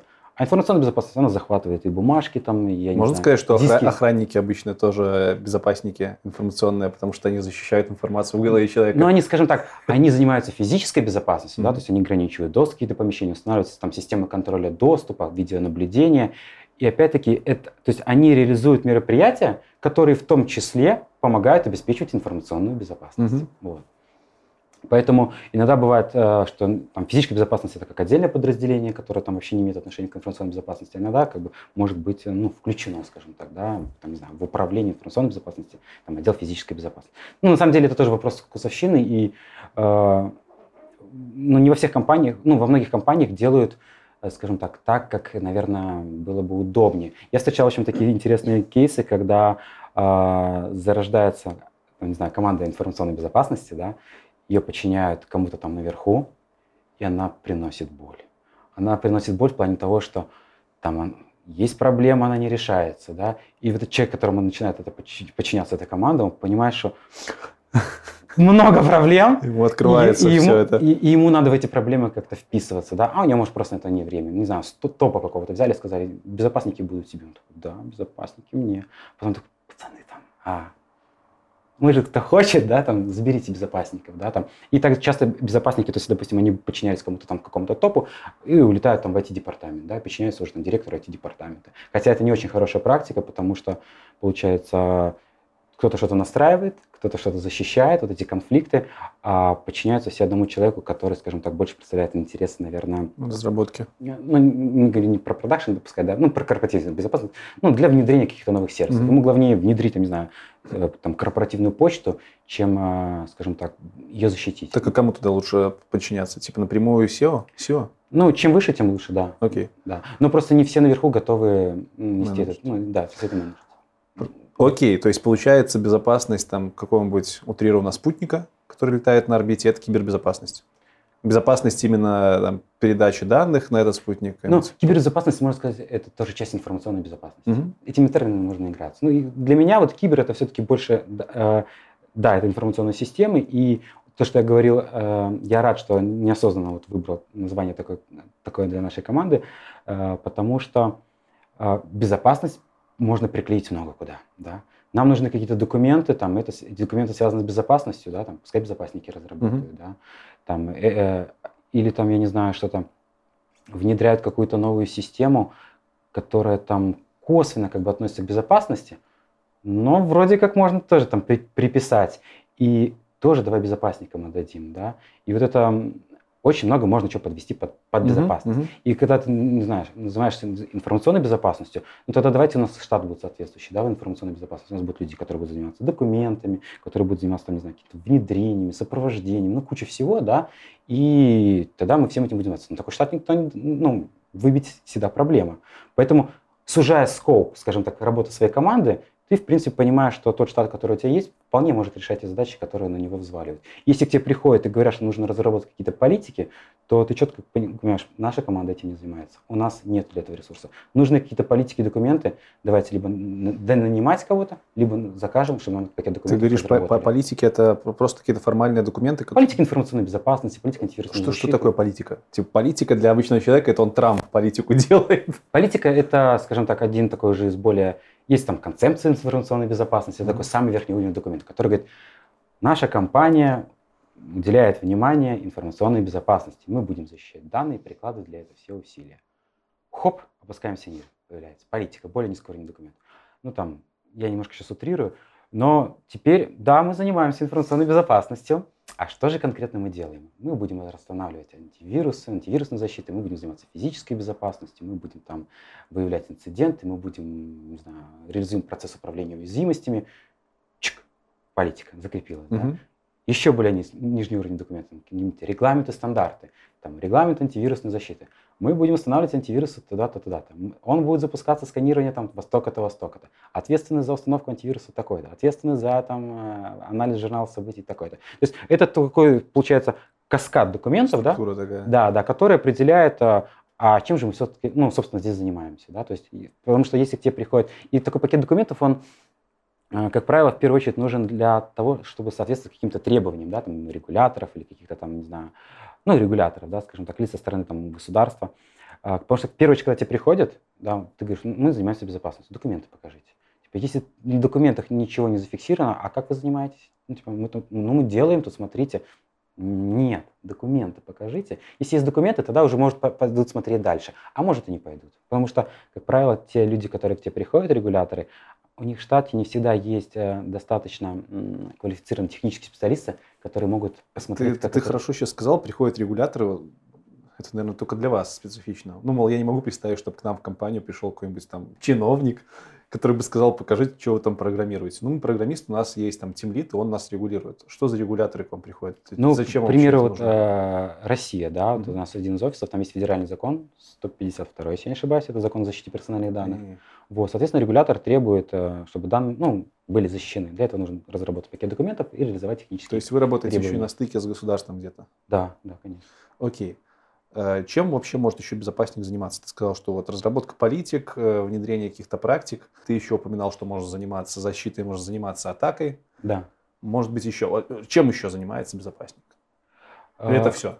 Ну, можно, не, нет, можно развернуть немножко, да. Угу. Мы можем уже говорить в контексте кибербезопасности. Нас не интересует там охранник. Да, да. В контексте будем говорить кибербезопасности. То есть для того, чтобы не было каши, да, я, допустим, э, я и вообще для всех было бы проще отталкиваться от процессов, да, которые есть. То есть, если я прихожу на работу и я что-то делаю, да, я делаю это не просто так, а потому что есть какой-то процесс. Да? То есть, а почему появился такой процесс? Потому что я оказываю какую-то услугу. Вот когда ты начинаешь так мыслить, пускай я работаю внутри компании, я работаю внутри компании, но я оказываю этой компании услугу, да, а, чтобы оказывать услугу, мне нужен процесс, потому что ну, услугу как-то должны заказать, как-то mm-hmm. к ней обратиться, да. А чтобы этот процесс реализовать, вот есть я, там, допустим, есть команда, которая, ну, скажем так, ресурсы, да, которые вложены в, в эту услугу и в этот процесс. Ну вот и какие услуги вы как специалисты можете вот. предоставить компании? Да. А, у нас мы начинали с самого, скажем, такой базы, то есть я пришел в компанию, это инциденты, да, соответственно, услуга по выявлению и расследованию инцидентов безопасности, да, ну, можно сказать, как услуга, ну, как мы называем, что это услуга, на самом деле это как бы, ну, услуга тянет за собой это процесс, процесс, который подразумевает то, что мы говорили, там, централизованный сбор, анализ журнала событий, выявление инцидентов, то есть их, э, там, не знаю, расследование, вот, это вот все, что связано то с инцидентов. это то, что уже произошло? Да. Ну, то, что произошло, то, что сейчас происходит. Есть еще такая тема, как охота на киберугрозы, да, это когда, э, да, ну это тоже то, что уже прошло, это концепция в том, что ты отталкиваешься от того, что ты уже взломан, и тебе нужно этот взлом найти. То есть ты пытаешься предугадать наперед? Нет. То есть ты уже взломан. Злоумышленник уже у тебя внутри сети, он уже ведет какую-то свою там, Якобы. игру. Да, Якобы. да. Ну, а может, это на самом деле, это концепция, еще ты отталкиваешься. Угу. То есть он уже здесь, нам нужно его найти. То есть вот такой подход. Не то, что мы там защищаем, строим что-то, да, а он уже здесь, и мы его ищем, да. Mm-hmm. Но опять-таки журналы позволяют это делать. Это все, собственно говоря, часть этого процесса. И почему он такой был основополагающий, самый первый? Потому что он понятен бизнесу, да. Бизнес говорит, у нас появился отдел безопасности. Типа, чем занимаются? Инциденты расследуют, выявляют и расследуют инциденты. О, дело. А, ну, то есть, а почему, ну, а почему это непонятно? Потому что DDoS-атака была, да, сайтом остановился, какое-то время там не, бизнес не мог оказывать услуги. Не знаю, где-то нашли непропаченную CMS-ку, да, поломали, дефейснули страничку, опять-таки клиенты приходили, ну, потеря клиентов, да, клиенты не могли прийти, ознакомиться с услугами, тем, что оказывает компания. Для бизнеса понятный инцидент, да, и это те инциденты, которые аффектят этот бизнес. Поэтому этот процесс был такой самый главный. Мы с него и начали. Хоп, все, расследование инцидентов. Э, мы их расследуем э, и понимаем, что ну да, они случаются, мы их расследуем. Тут дырку нашли, там дырку так нашли. А на, на выходе что? Да, на выходе что? Мы будем всю жизнь их выявлять и расследовать. И ты понимаешь, что инциденты нужно предотвращать, нужны какие-то проактивные шаги, да. И опять-таки для бизнеса понятно, а что, что вы делаете, типа, чтобы эти инциденты не повторялись в будущем, да? Вот такой вот резонный вопрос со стороны бизнеса. А мы запускаем новый процесс. Какой? Управление уязвимостями. Mm. А что вы будете делать? А мы будем находить уязвимости в наших системах. Уязвимости не только там, не знаю, допущенные разработчиками, да, там при разработке, но уязвимости в конфигурировании какого-то оборудования. Так вы же уже нашли на этапе э, Мы нашли там, где поломали. инцидентов. Да, ну вот вы тут взломали, мы тут нашли, а где там они еще есть, мы не знаем. Окей. То есть систем же много. Mm-hmm. Мы вот То есть инцидент, он какой-то, он, он, он локализован, да, то есть он где-то произошел, мы вот туда ворвались, угу. да, тут все плохо, все починили, все здесь хорошо, и здесь, наверное, больше не случится. А, то есть чините еще в процессе. Да, не ну, только это... выявляете, но кто-то там еще это все Да, да, да, да, ну, конечно, то есть инцидент, это первый э, шаг, это мы реагируем, мы должны угу. максимально быстро потушить пожар, да, для того, чтобы все заработало. Потом мы расследуем, этот шаг может быть, как правило, долго, потому что ты ищешь, как тебя взломали, собираешь угу. там недостающую информацию, общаешься, а потом превентивные меры какие-то, а что ты сделаешь, чтобы этот инцидент не повторялся? И ты это латаешь. Так а как доказать, что мы немножко в сторону отойдем, как, да. как доказать, что он не повторится? Вы какие-то статистические данные впоследствии предоставляете? Ну, типа, произошла DDoS-атака, вы там, о, да, DDoS-атака, окей, мы там что-то сделали, не знаю, VPN повесили на сеть. Э, ну, заказчику-то от этого не холодно, не жарко компания. Как ему доказать, что это действительно не повторится? Потому что рано или поздно это повторится. Повтор... И да, и иногда повторяется. То есть повторилось, и он такой, так вы же тоже все да, решали. Да. Так это же в другом месте, там, не знаю, в другой, на другом проекте, в другой да, стране. То есть вы показываете, что это типа уже не то, что вы отправили, грубо не то, что вы нашли, другой инцидент. Другой, он похожий, но он другой. Окей. Да, и то есть, э, когда ты, вот то, что ты локализован, да, там, не знаю, случился инцидент в России, да, в следующий раз такой же случился в Испании, да, как бы, и ты здесь все починил, но ты до туда не добежал, угу. потому что у тебя уже случился второй инцидент, ты побежал туда, да, разгребать. И то есть ты понимаешь, что э, ну, в таком режиме работать невозможно, и так, и это никого не устраивает. Никто не хочет бороться с инцидентами. Все хотят, чтобы их, ну, все понимают, что они будут. Вот это самое главное. Вот мы с бизнесом тоже общались. Все говорят, мы понимаем, что инциденты будут случаться. Но мы не хотим, чтобы они случались одинаковые постоянно одни и те же. Ну, это просто, ну это, ну, это стыд, да, как бы. Вот. И ты говоришь, мы запускаем новый процесс, процесс управления уязвимостями, да. Мы будем э, не только фиксить те уязвимости, которые мы нашли в рамках расследования инцидентов, а мы в целом будем комплексно подходить к нашей инфраструктуре и искать те дырки, которыми могут воспользоваться злоумышленники. Дырки в коде, дырки там, я не знаю, в конфигурации наших сервисов. Да? То есть уязвимость, она может быть связана не только допущенной разработчиком, но уязвимость, допустим, связана с тем, что кто-то неправильно настроил какое-то оборудование, неправильно настроил какой-то тот или иной сервис, и злоумышленник мог этим воспользоваться. Так появляется новый процесс, он опять всем понятен, типа мы ищем дырки, зачем мы ищем, чтобы нас не взломали. Да? То есть, вот э, тут да. хоро... интересный момент. На предыдущем этапе, когда вы работали с инцидентами, я так понимаю, в основном работают, э, как ты говорил, дефендеры, защитники. Да. А в процессе управления инцидентами, наверное, уже подключаются и атакеры, либо это... Нет. Либо нет. вообще атакеры неприменимы к корпоративному Мы пока не говорим про атакеров. Окей, хорошо. Вот. То есть э, мы говорим про то, что нужно защищать. Угу. Для, а, есть процесс управления уязвимостью, но не знаю, самый там э, простой инструмент, там, сканер уязвимостей. Все, все, что тебе нужно, это знать свою инфраструктуру, да, знать свой периметр. Проекты, которые у тебя запущены, то есть домены, да, скажем, внешние IP-адреса. Только зная свою инфраструктуру, ты сможешь эффективно искать уязвимости в ней. Уже злоумышленники, они же зачастую э, даже не ищут таргетированно. Мы хотим взломать там, э, вашу компанию. Нет, у него стоит там автоматизированная система, бот какой-нибудь, да, там скрипт, который написал. Он ищет все MySQL там, по всему миру, да, сканит вот весь интернет, находит MySQL, начинает их брутить и там, если кто-то использует слабый пароль, он их сбрутил. И ты просто попадаешь под раздачу. И это очень обидно, когда, ты знаешь, тебя даже не таргетированно взламывали, да, вот к тебе пришли, хотели именно тебя, туда прямо вложились, да, то есть тут как бы так не так видно. А когда просто как-то пришел бот, который бегает по всем, и тебя там, ну и доставил тебе какие-то проблемы. Взломал, не знаю, там, э, почистил базу, оставил табличку с названием «Заплати мне биткоины», а в этой табличке ну, там обидно. куда перевести, да, бабки. И просто ты понимаешь, что я не знал свой периметр. Я не знал свой периметр, я сам, я не нашел свой, ну, свой MySQL, да, который вот остался угу. там, не знаю, исторически когда-то был развернут, и все про него уже забыли. Но он до сих пор нужен. Вот. Поэтому у тебя появляется новый процесс, появляется новый процесс, он понятен э, и руководству, и всем тем, кто, скажем так, связан с безопасностью, для чего этот процесс, и ты можешь объяснить, зачем тебе нужны люди. Да, то есть это же как бы новый процесс, это опять трудозатраты, нужны люди. То есть тебе понятно, для чего. Ну, никто не отменял старый процесс, который тоже работал. Да. Там тоже нужна там люди остаются, да, вот они работали. Mm-hmm. И ты, то есть легко доносить, опять-таки, бизнес, для чего мы нанимаем людей. То есть мы хотим латать эти дыры? Типа, да, хотим, нам нужны люди. Людей не будет, не будем латать. Ну, то есть все просто. То есть хотим, мы будем просто бороться с инцидентом. Я тоже могу бороться с инцидентами. Пока вот сам не сдамся, вот буду бороться, бороться, бороться. Посмотрим, типа, как это хорошо. И люди понимают, что, ну, тогда да, давайте нанимать. Вот.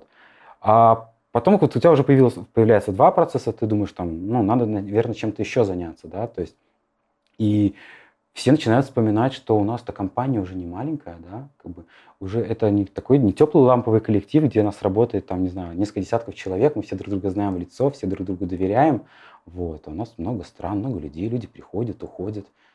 А как мы менеджем доступ до этих людей? Мгм. Да? То есть как мы выдаем этот доступ, как мы его отзываем, а какой уровень мы доступа выдаем.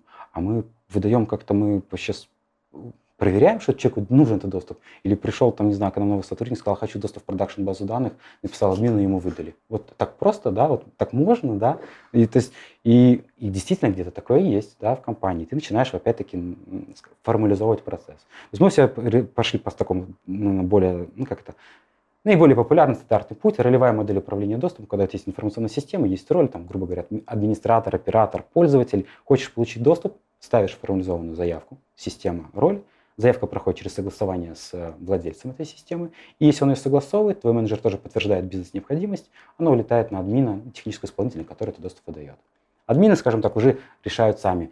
э, Опять-таки, выдавать это руками и закладывать, это, это все бабки. Важно понимать, что Понятно, да. access management это прямо много денег, да, там много людей вовлекаются, кто-то должен согласовать, кто-то должен предоставить, кто-то должен проконтролировать, вот.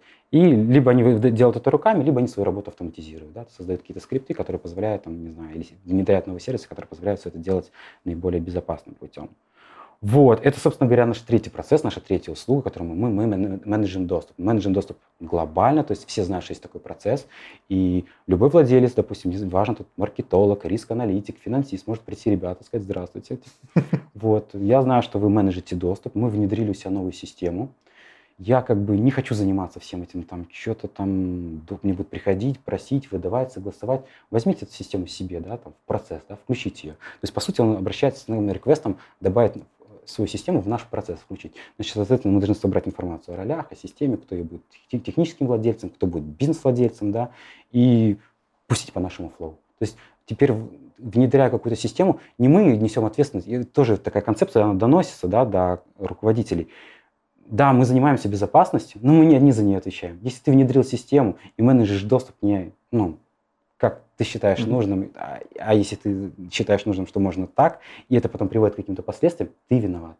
В компании есть процесс, наша задача донести и рассказать, что есть такой процесс. Приходите к нам, да. И то есть люди сами приходят и рассказывают о своих проблемах своих системах для того, чтобы мы, ну, включить их в наш процесс.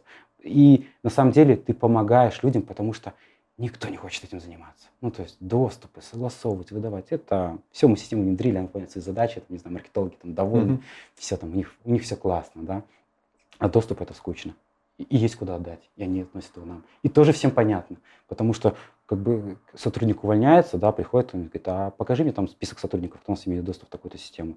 А там, не знаю, 20 человек, которые уже в компании не работают, бог знает сколько. А почему так? То есть он не работает, а до сих пор может туда логиниться и зайти? Ну да. А почему, почему так? И опять-таки очень просто этот процесс а, объяснить руководству, да, Мгм. почему он нужен, и выбить под него какие-то ресурсы. А Следующий процесс, которым мы занимаемся, это обучение персонала. Вот. Казалось бы, да, такое обучение. Ну, обучение, видимо, приходит уже с какими-то политиками безопасности корпоративными. Потому что если нет политик, нафиг нужно и обучение. Вот мы думали про эту тему, да, как реализовать обучение. В классическом понимании, да, есть политики, то, как я, наверное, этим занимался в банковском процессном центре, есть политика, ты рассказываешь про политику. У нас есть такая-то политика, мы тут занимаемся, почему этим занимаемся.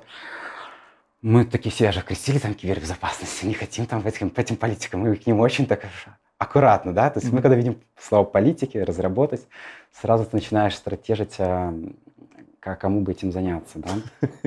Вот, то есть, ну, ты стараешься на себя взвалить как можно больше технических задач, чтобы просто там э, под политики кого-то нанять, один раз написать, человек навряд ли будет нанимать. Проще у кого-то заказать. Тебе разработают хороший готовый пакет документов, да, который ты положишь. Даже такое есть? Да, конечно, много компаний, которые этим занимаются, там, те же там аудиторские компании. Аудиторские. Да, четыре кита наших.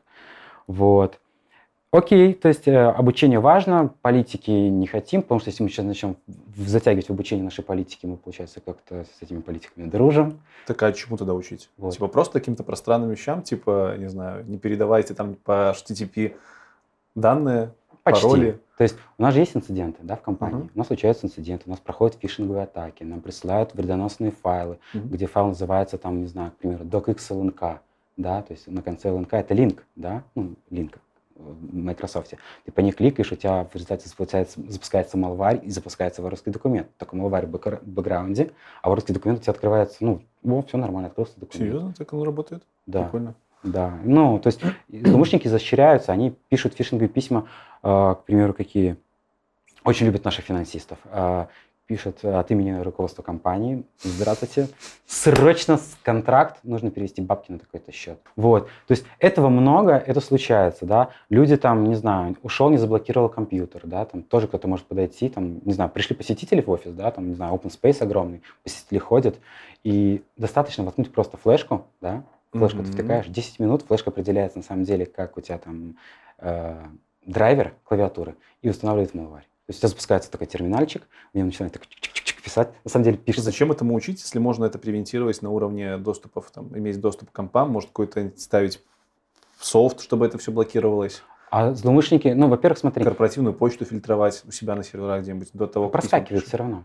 А, все равно проскакивает. Это превентивные меры. Да, то есть э, если вот мы говорим про масс-атаки такие, да, там, то они, да, могут быть заблокированы. Очень часто тоже сейчас популярная тема ну, мы там используем Office 365 как почтовый сервис, и очень часто прилетают письма с просьбой сменить пароль, да, то есть, ну, в принципе, сменить пароль, там, ваш пароль заэкспарился, и линочка. И ты по линке проходишь, тебе ведет на страничку, которая внешне выглядит как страничка портала Office 365, на самом деле, если просмотреть в URL, то это совершенно mm-hmm. другой адрес. И иногда вот эти первые письма, они долетают, да, то есть у Office 365 есть технология, которая защищает, она подменяет эти линки своими адресами, валидирует там, да, как машинный глаз, типа смотрит, похоже на страничку Microsoft или нет. Но проскакивают, проскакивают такие вещи, то есть, и ты понимаешь, что людей нужно обучать. Не все мы можем покрыть техническими средствами, да, и это дорого покрывать. То есть есть некоторые вещи, которыми проще научить, показать, да, чем э, внедрять какие-то системы, которые скажем так, они нельзя отрицать то, что они принесут пользу, да, то есть я не буду столь категоричен, но они действительно многие очень стоят дорого, там десятки тысяч долларов, и обосновать бизнесу, что это нужно, но не всегда получается, да.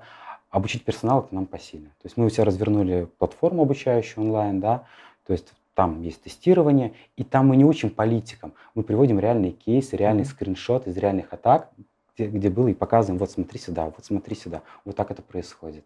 И люди понимают, да, люди понимают, и, а как мы понимаем, что люди, ну, скажем так, что, что, что есть прогресс, что есть, есть обратная связь, mm-hmm. да, скажем, да, такая. Они нам пишут, то есть мы в конце, там, мы, мы такой, у нас, когда мы работали, наверное, первый год, э, никто не знал, что вообще в холдинге есть компания, ой, отдел, который занимается безопасностью, да, а вот, вот это обучение, да, через обучение мы доносим и про уязвимости, да, и про инциденты, что надо, как, куда нужно зарепортить инциденты, и про процесс access management, да. То есть, то есть мы можем доносить про то, чем мы занимаемся в компании, и обучать, как, допустим, простоять типовым инцидентам. И, и наша команда за счет этого обучения стала гласной. Про нас все знают. Нам из любого офиса периодически приходят письма, что вот мне пришло фишинговое письмо, мне там что-то в Skype прислали. То есть это работает. А не, извини, тут появился вопрос такой резкий. А нет у людей такого стереотипа, что вы админы? Нет. типа там, а, а, админы фильтруют трафик, нам шлют какие-то обучалки, нет? Нет. То есть ну, люди понимают, что вы конкретно отдел, занимающийся именно безопасностью. Да, да. Но опять-таки это вот эта заслуга вот этого обучения. Угу. И я, ну, вот сейчас буду рассказывать про следующий процесс, и ну, станет понятнее почему, да. То есть вот у нас есть access management, у нас есть уязви... ну, управление, в общем, доступом, есть э, уязвимости, есть инциденты, э, все, обучением занимаемся, да. И потом ты понимаешь какой-то момент, что чего-то не хватает. Да? Это вот эти те какие-то, наверное, э, хотелки, которые ты занимался факультативно, хочешь разламывать, да? И ты понимаешь, что а было бы прикольно э, что-то попытаться повзламывать, да? Вот прямо выделить ресурсы и повзламывать. И опять-таки ты идешь, допустим, ну, можно, не знаю, нанять компанию со стороны, которая тебе сделает пентест. Так, а, пентест, penetration тестирование. Да, тестирование проникновения. Угу. Вот. Это то есть, отдельная компания, есть ребята, которые под это заточены, у них там свои методологии, как они занимаются, они предварительно заказчиком обсуждают скоп теста, тип атак, которые будут использовать, там, будем социальную инженерию или не будем, будем там что-то досить и досить. То есть они обсуждают скоп, те атаки, которые будут проводиться, из, из этого формируется стоимость. Стоимость тоже может очень сильно отличаться в зависимости от того, какие задачи стоят перед пентестером. Если задача просто, не знаю, добежать до как... из точки А до точки Б, грубо говоря, да, там, находя какие-то уязвимости, вот, одну, вторую, третью, то есть развиваешь вот вектор атаки, это одна цена, да. Угу. Там, если это максимальный охват, то есть найти максимальное количество уязвимости. Нету задачи дойти с точки А в точке Б. Найти максимальное количество уязвимости. Там другие сроки, там другие деньги. Это очень дорого. Правда ли, что пентестеры самые высокооплачиваемые сотрудники эти сферы? Хорошие пентестеры. Это такой вопрос. Я, я не так не скажу. Ну, я не готов так утверждать. Я вообще считаю, ну, но не, я не за безопасность говорю, а в целом. Угу. Мы все знаем, что есть ком- различные компании, есть там э, есть исключения, скажем так, в компаниях. И говорить, что пентестеры самые высокооплачиваемые, да нет.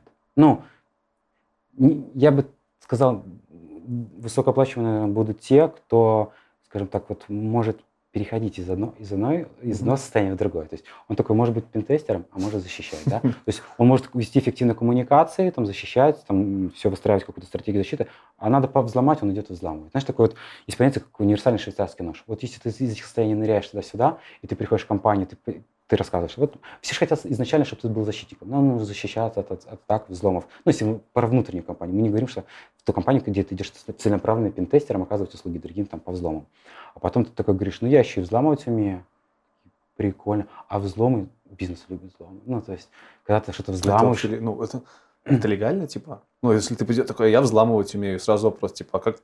Ну, я... Чу, come on, чувак, там в Беларуси запрещено э, использовать там шифрование до какого-то уровня законодательно. Как ты можешь? Он же его использует, э, ну, опять-таки, я, я, я, я могу не сказать правду, да, но самое простое. Я умею взламывать, то есть я зна, владею техниками хакинга, mm-hmm. да, но я это использую в правомерных целях. Допустим, я прихожу, ну, я работаю с компанией, мы там договариваемся, допустим, что у нас в этом квартале будет проводиться там тестирование проникновения, и я сам буду его проводить, это тестирование. Okay. Не очень хорошо, что ты как бы защи- занимаешься и защитой, и взломом, то есть получается ты как бы ну, на, на две стороны играешь, понимаешь? Тут лучше, конечно, когда кто-то со стороны, с непредвзятым взглядом, он не знает. Ну, типа, да, ты знаешь, что взламывать, где да, взламывать. Да, вот. Но, тем не менее, а, по результату таких взломов очень хорошо потом проталкивать какие-то защитные меры. Потому что ты что-то взломал, добился, показал руководству результаты, вот я дошел до туда, да, и руководство это очень понимает. Ты украл эту инфу, куда я украл.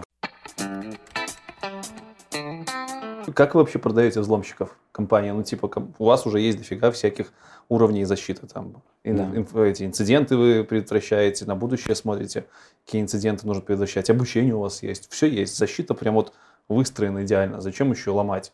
Это ж куча бабок стоит. Да. А, ну, как это? Есть такое понятие, как самореализация, да, наверное, mm-hmm. у каждого человека. Есть такое понятие, как э, лояльность у работодателя, mm-hmm. да. И, и вроде как всем интересно. Да? Всем, ну, вроде бы как интерес, всем интересно, да, там, а давай попробуем взломать. Давай. Типа, сможем украсть или не сможем украсть? А что бы хотели, чтобы мы попробовали украсть? Ну, давай вот эту базу, типа, попробуем спереть. То есть всем интересно, все понимают, что действительно это, ну, это, если своими силами, это время, но опять-таки, это, ну, это все равно затраты, да значит, какие-то проекты могут подвинуться, и ты займешься чем-то другим. Потому что это же не день, не два, ты туда уходишь там, на 2-3 недели, и ты вот живешь немножко в другом мире. Да? То есть ты каждый день пытаешься взломать и развивать этот вектор атаки. И сказать, мы вот занимаемся взломами, но как-то ну, прикольно, но не совсем понятно. Да? То есть я один раз объяснил, что я занимаюсь взломами, что мы украдем базу, да? Но а я, я что, буду каждый раз это объяснять? Да? Руководству, что давайте еще раз повзламываем. Ну, типа, mm-hmm. ну ты же прошлый раз уже повзламывал, типа, побаловались. Типа, и ты говоришь, что э, у нас новый процесс. Такой, какой? Типа, ну у нас же э, мы должны соответствовать требованиям регуляторов, да, какие там, GDPR, да, у нас есть офисы в Европе, а, бизнес в Европе даже, да, вот, там федеральный закон 152 есть, есть, у них есть требования, есть, мы, мы выполняем эти требования, выполняем. А надо бы проверять, что мы действительно их выполняем, да, проводить аудиты. То есть мы же не все свои задачи. То есть это продается под соусом якобы таких аудитов? Да, это аудит. Прикольно. То есть аудит, где аудит, он такой комплексный аудит ты проводишь, да, ты, э, во-первых, ты проверяешь, ну, на соответствие требованиям регуляторов, да. Почему тебе надо проверять? И это не обман, да, это, ну, все по-честному, потому что я же не все задачи выполняю сам, да. Я говорю админам, нужно расставить антивирус, да, они берут и расставляют антивирусы. Вот. Я говорю, там нужно ограничить доступ к Wi-Fi сети, там, да, разделить это, не знаю, на сетевой и офисный, на гостевой и офисные сегменты. Они это делают. Вот. Задач много, офисов много, админы отчитываются, что сделали, там, давай пруфы, там, пару скринов прикрепил, он прикрепил, ну, похоже на правду, да. ты, ну, не хватает времени в это погружаться вот так прямо полноценно в реал-тайм режиме, да. Поэтому ты так чик-чик делаешь, делаешь, делаешь, закрываешь эти пробелы, и потом раз в год аудит, да, ты такой, проводим аудит, там, не знаю, вот, э, офиса там, в Барселоне. Все, мы реально вылетаем туда прямо, ну, в сам офис. Угу. Вот. И на офисе по нашему чек-листу бежим и прямо с админом ходим. Давай, вот этот, вот этот, вот этот, вот этот компьютер. Смотрим, обновлены там ли операционная система, установлены антивирус, а обновлены его базы. То есть мы прямо вот берем и смотрим по факту, сделано и не сделано, серверное, физическое. Но это же не хакинг, это Да, это такой, мы проводим аудит, да. Угу. Но прикольно бы, проводя аудит, да, еще попробовать и что-то повзламывать. То есть это то, куда мы вот в эти аудиты, то есть по сути тестирование проникновения, мы что-то тестируем, да, а тут мы тестирование, скажем так, на соответствие, да, то есть аудит. То есть мы вот это вот так вот склеили, мы так подходим комплексно, мы проверяем по факту, что сделано, и мы пытаемся еще то, что сделано, поломать. Mm-hmm. Да? То есть вот такой вот комплексный подход, он стал понятен, и руководство понимает, что да, они сейчас будут взламывать, они будут проводить, то есть они будут взламывать как методом black box, типа вот они, ну, не знаю, что, не знаю, что да. там, да, ну, условно, мы знаем, ну, внутренние сотрудники, да. Хотя не всегда знаем, потому что удаленные офисы, они часто живут своей жизнью, да, mm-hmm. и мы в них, в них действительно врываемся вот так вот раз в году, приходим туда, смотрим, собираем всю эту инфу, потом куча задач, и в течение года эти задачи решаются. Угу. И вот так вот на ежегодной основе это происходит. Вот, поэтому тут даже есть ну, как бы элементы правдивости, что это black box. То есть мы тестируем, пытаемся взломать этот офис, мы приезжаем изнутри, смотрим, что там сделано, потому что мы хотим увидеть картину. Ну, то есть у нас же есть возможность собрать максимально полную картинку об этом офисе. Потестили, изнутри посмотрели, заодно обучили сотрудников, да, провели, то есть не только на ну, то, что я говорил, да, презентации там в, на онлайн-площадке, но и провели очное обучение, то есть собрали людей, обучили. И вот в этот момент это ответ на твой вопрос, а вам не относится как админов? Да, нас все знают вживую. Мы приезжаем в офис, приехала безопасность, там наша глобальная команда, мы со всеми знакомимся, все знают лицо, да. И это тоже, это очень большой плюс, потому что когда мы начинали работать с удаленными офисами из разряда ты пишешь администратору, там, «Э, Эрик, нам нужно порешать какой-то вопрос, Эрик тебя не знает. Ну, то есть он говорит, да, порешаю а вопрос не решается. Да? Разные люди, разные менталитеты. Да? Есть люди там, с высоким культурным контекстом, mm-hmm. есть там, с низким. Там, с кем-то нужно там, познакомиться поближе, знать, чем он живет, что любит. То есть, так, условно говоря, подружиться. Да? И потом он, тебя, ты начнешь не решать дела. А кто-то наоборот, ну, не надо с ним дружить. Четко скажи, что нужно. Что надо, знаешь, вот так вот. Типа, надо вот это. Я сделаю. Все, четко поставленная задача. Вот, и это надо учитывать. И когда ты приезжаешь в эти офисы, ты знакомишься с этими людьми, они тебя знают, ты их знаешь.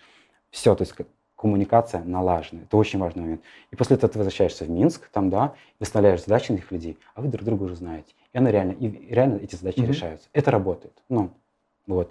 И вот так вот, скажем так, вот эти процессы, они не появляются так спонтанно. То есть ты понимаешь, что важно, да, то есть мы начали писать от боли, от инцидентов, и вот пошли-пошли, чтобы этих инцидентов становилось все меньше. Потому что для чего мы здесь занимаемся безопасностью? Чтобы снизить количество инцидентов. И, соответственно, все, что мы делаем, оно направлено в первую очередь на это. Окей. Давайте перейдем к более такой технической, наверное, части уже. Давай. Расскажи, пользуются ли пен, пентестер, уже хочу говорить, пользуетесь ли вы, специалисты по кибербезопасности, какими-то языками программирования, и какими, если да, и для чего? Да. Популярный очень вопрос. Популярный вопрос. Э, да, пользуемся, ну, в частности, Python, да, угу. потому что очень много тулов, уже готовых, очень много open решений, которые используют Python. Вот, и зная его, гораздо проще там что-то внедрить у себя. И это тоже интересный момент, про который, наверное, было бы неважно, маловажным рассказать. А, про программирование, да.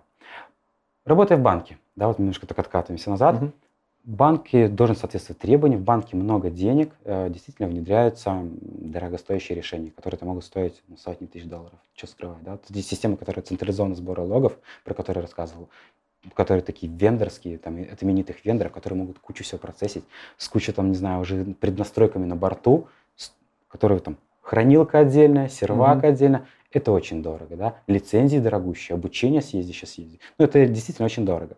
И когда ты приходишь в компании такие вот поменьше, да, вот такие продуктовые компании, ну, то есть здесь к таким тратам не привыкли. Здесь что? Здесь был э, департамент разработки. Пацаны берут, пишут код, да, все это там используют open source тулы, ну, с большего, да, скажем так. Все это деплоят, там, тестируют, и никогда не было трат. А тут приходит безопасник и говорит, нам нужна система, она стоит, там, допускай даже там 10 тысяч долларов чуваки. Ну, типа, ну, они не привыкли к таким тратам. И ты начинаешь смотреть ну, в сторону open source, да. А что есть open source? Но ты понимаешь, что да, что-то есть, но не всегда оно соответствует твоим хотелкам. И тебе это что-то нужно допилить. Mm-hmm. А иногда тебе нужно взять вот это систему, вот эту систему, вот эту, и их между собой связать. Да? Соответственно, как это сделать? Ты должен уметь программировать. Да? Пускай там, ну, ты не должен быть великим программистом, ну, великих программ, ну, программистом для этого быть необходимо, ну, не нужно. Но не знаю, там, отправить запрос с помощью скрипта, запроцессить ответ, положить его куда-то, сходить в базу. Простые вещи, которые позволяют себе связать две системы, ну, это просто надо уметь делать. Иначе ты не сможешь работать с open source. И вот что мне не нравится в банковской теме, да, вот часто, когда ребята приходят на собеседование, да, и ты у них спрашиваешь, а как работает эта система? Он, то есть, какая у вас система там для фильтрации? Он говорит, вот такая. А как она работает? Он такой, ну, она фильтрует, там, находит малварь, вычищает ее. Я говорю, окей, а как она это делает? Он такой, ну, модуль там специальный. Я говорю, Поним, я понимаю, ну там HTTPS, он зашифр... ну, трафик зашифрован. Mm-hmm. Как она в этом трафике видит эту малварь? Ну, то есть, и ответ такой, ну, там специальный модуль. Его, ну, сделали, и он залазит в HTTPS, разбирает его и находит малварь ответа, как это происходит, нет. Человек не понимает, как устанавливается HTTP-соединение, шаги какие происходят, да, как эта система может туда влезть, сделать это, ну и угу. получить тот результат. И вот это вот такая разница, то есть, когда ты работаешь с open source, когда ты начинаешь программировать, тебя вот в эту, тебя туда, ты вынужден туда уходишь, потому что нет денег покупать дорогостоящие решения, ты знаешь, как это работает на более низком уровне, ты более глубоко технически разбираешься, как это все устроено. Вот. Когда ты работаешь в банке, у тебя все эти системы крутые, зачастую их внедряют тебе интеграторы, да, а ты уже дальше сопровождаешь. И поэтому вот э, в банках есть такой вот момент, что да, ребята техни... Э, очень хорошо бывают зачастую подкованные в плане э, теоретической части, mm-hmm. да, а технической, ну, нельзя сказать, что все, ну, все слабые. Нет, ну, конечно, тенденция, тенденция. да. В целом, да, тенденция такая. Там нет предпосылок для того, чтобы ну, разбираться глубже. Да? То есть система умеет, она это делает, зачем тебе разбираться глубже? Ну, окей, то есть да. мы не про банки сегодня говорим, мы все-таки больше говорим про IT-сектор, чтобы лучше понимать, сколько процент, процентном соотношении времени ты тратишь на программирование. Вот, в день, например, в месяц. Ну, давай, давай в день, это месяц трудно, потому что день от дня могут отличаться, mm-hmm. да. Но я думаю, в среднем в день у меня там час, полтора, наверное, выходит. Mm-hmm. Да. И тогда второй вопрос. Мог бы ты, допустим, вдруг тебе резко не понравилась безопасность, кибербезопасность, смог ли бы ты устроиться программистом обычным? Как ты думаешь? Джуном, думаю, да. Да, ну да, потому что есть базы, ну, базы представления, то есть объекты. А, да, используешь да. ли ты паттерны, шаблоны проектирования, Solid, или это нафиг не нужно здесь? Ну... Это сейчас вопрос не для того, чтобы... Я понимаю сейчас, что это кибербезопасность это не про программирование в основном сейчас, по факту. Ну, просто, чтобы вот люди, которые задают эти вопросы, а вопросов много было, на чем программируешь, нужно ли низкоуровневое программирование, чтобы они понимали, что это не главное.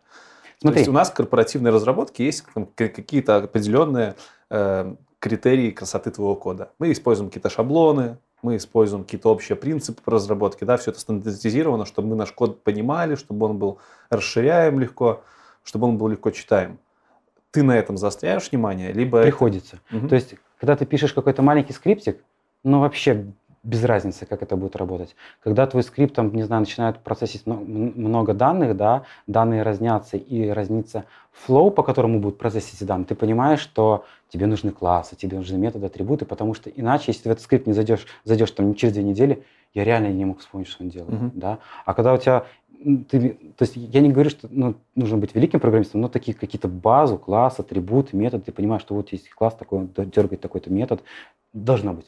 Но если этот скрипт становится более-менее большим, иначе ты сам ну, утонешь в этом скрипте. А бывает такое, что вы пишете целую софтину для своих нужд? Целые там три человека работают над одним скриптом, четыре? Ну, конкретно у нас здесь нет. Окей. Принято.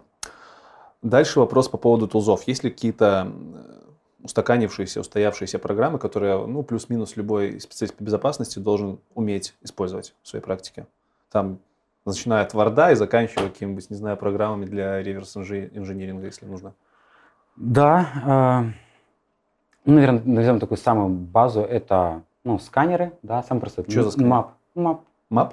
Nmap. Nmap. Да, network. Ссылочки Map. все оставим в описании. Вот, э, позволяет сканировать там TCP и DP-порты, позволяет реализовать разные техники. Ну, это вообще база, да. То есть ты куда-то врываешься, неважно, куда ты попал, там, ну, э, проводишь тестирование проникновения, или ты просто пришел в какой-то серверный сегмент, тебе нужно понять, что, да, даже если ты внедряешь новую систему, порт открыт, не открыт, как тебе проверить, да? Может, он не может, система не работает, потому что порт на фаерволе закрыт. Мапом просканировал, увидел, что происходит, скажем так, картину цен. Это база. Это используется как и админы, так и безопасники. Но больше заточено, скажем так, по тем возможностям, которые есть у утилиты для, скажем так, безопасников. Это вот такой для разведки, да. Потом э, часто приходится, ты там что-то просканировал, не знаю, собрал какую-то информацию, тебе передали. Сходи, ну вот скрипт, ну программирование все-таки. Вот часто, наверное, даже может не тулы, а написать какой-то скриптик, потому что я могу, в общем, пойти в систему, глазами долго там Ctrl-C, Ctrl-V выгребать, не знаю, там, не знаю, домены, те же mm-hmm. самые, которые у нас зарегистрированы, которые будут на разных страничках, да, если там нету функции отчета. А у меня есть API. Я могу пони... спарсить. Да, я понимаю, что я сейчас быстренько напишу скрипт, который подключит API, угу. сразу мне вернет все это в JSON, я такой чик -чик, красиво все это разложу по полочкам, пойму, что у меня происходит. Вот, ну, вот map как сканер, скрипты, которые позволяют решить какие-то задачи быстро. Если у тебя есть возможность все-таки экспортировать в каком-то там читабельном формате, то баш, да, баш тоже здорово, mm всякие авки, седы, там вот эти грепы, то есть тоже очень прикольно, то есть если ты это умеешь, ты можешь быстро запроцессить какой-то документ, сравнить два файла, там, не знаю, найти, что тебе нужно, исключить, трансформировать этот файл.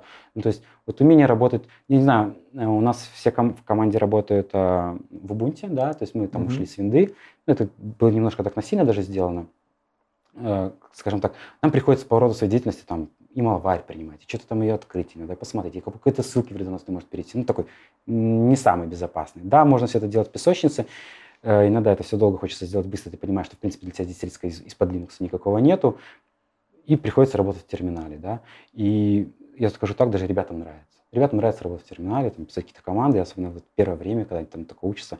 Типа раньше сидели в Excel, выделяли там что-то, какую-то формулу писали, сравнить, а тут на баше написали там небольшую команду, Enter, так бывает, так бывает, то есть, и, ну, это нравится, это прикольно. То есть, на, иметь на баше писать, уметь скриптить, ну, какие-то тулы, типа там nmap, не знаю, ну, тулов на самом деле очень много, они такие, не знаю, nmap, ncat, да, там. Ну, это все для сканирования сети, да, по факту? Да, но это больше, наверное, для сети, потому что с данными, понятно, как мы в процессе сказал, там забираем, допустим, скриптами, процессим авками, седами, что там еще может быть? А вот ну. что-то часто спрашивали тоже про реверс инженеринг. Типа, э, декомпилируете ли вы программы для того, чтобы разобраться там по какому-нибудь машинному коду, как оно работает?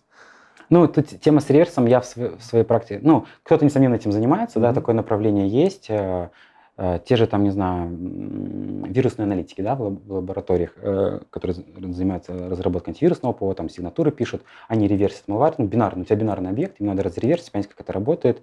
Или там, ну, там это да, может ча- ча- чаще встречаться. В работе, скажем так, среднестатистического безопасника реверса да нет, особо не будет, э, потому что, ну да, ты встречаешься с какой-то малварией, иногда тебе интерес, важно понять, ты, ты, ты получил какой-то вредоносный файл, да, пускай это экзешник.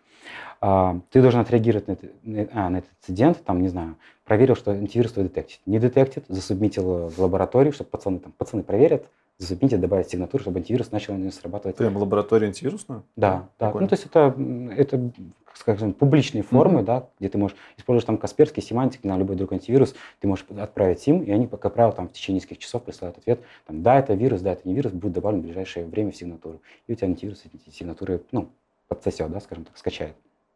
Вот. А со своей стороны, ты понимаешь, что, а может, кто-то уже запустил этот файл, да, и тебе нужно как можно быстрее отреагировать у тебя нет времени на реверс. Mm-hmm. Да? Реверс это все-таки такая тоже очень, ну, скажем так, трудозатратная, время затратная вещь. Вот. И поэтому сейчас есть множество песочниц просто. Песочницы, эмуляторы, в которые ты выбираешь, не знаю, Windows 7, там, семерка винда, запустить этот файл.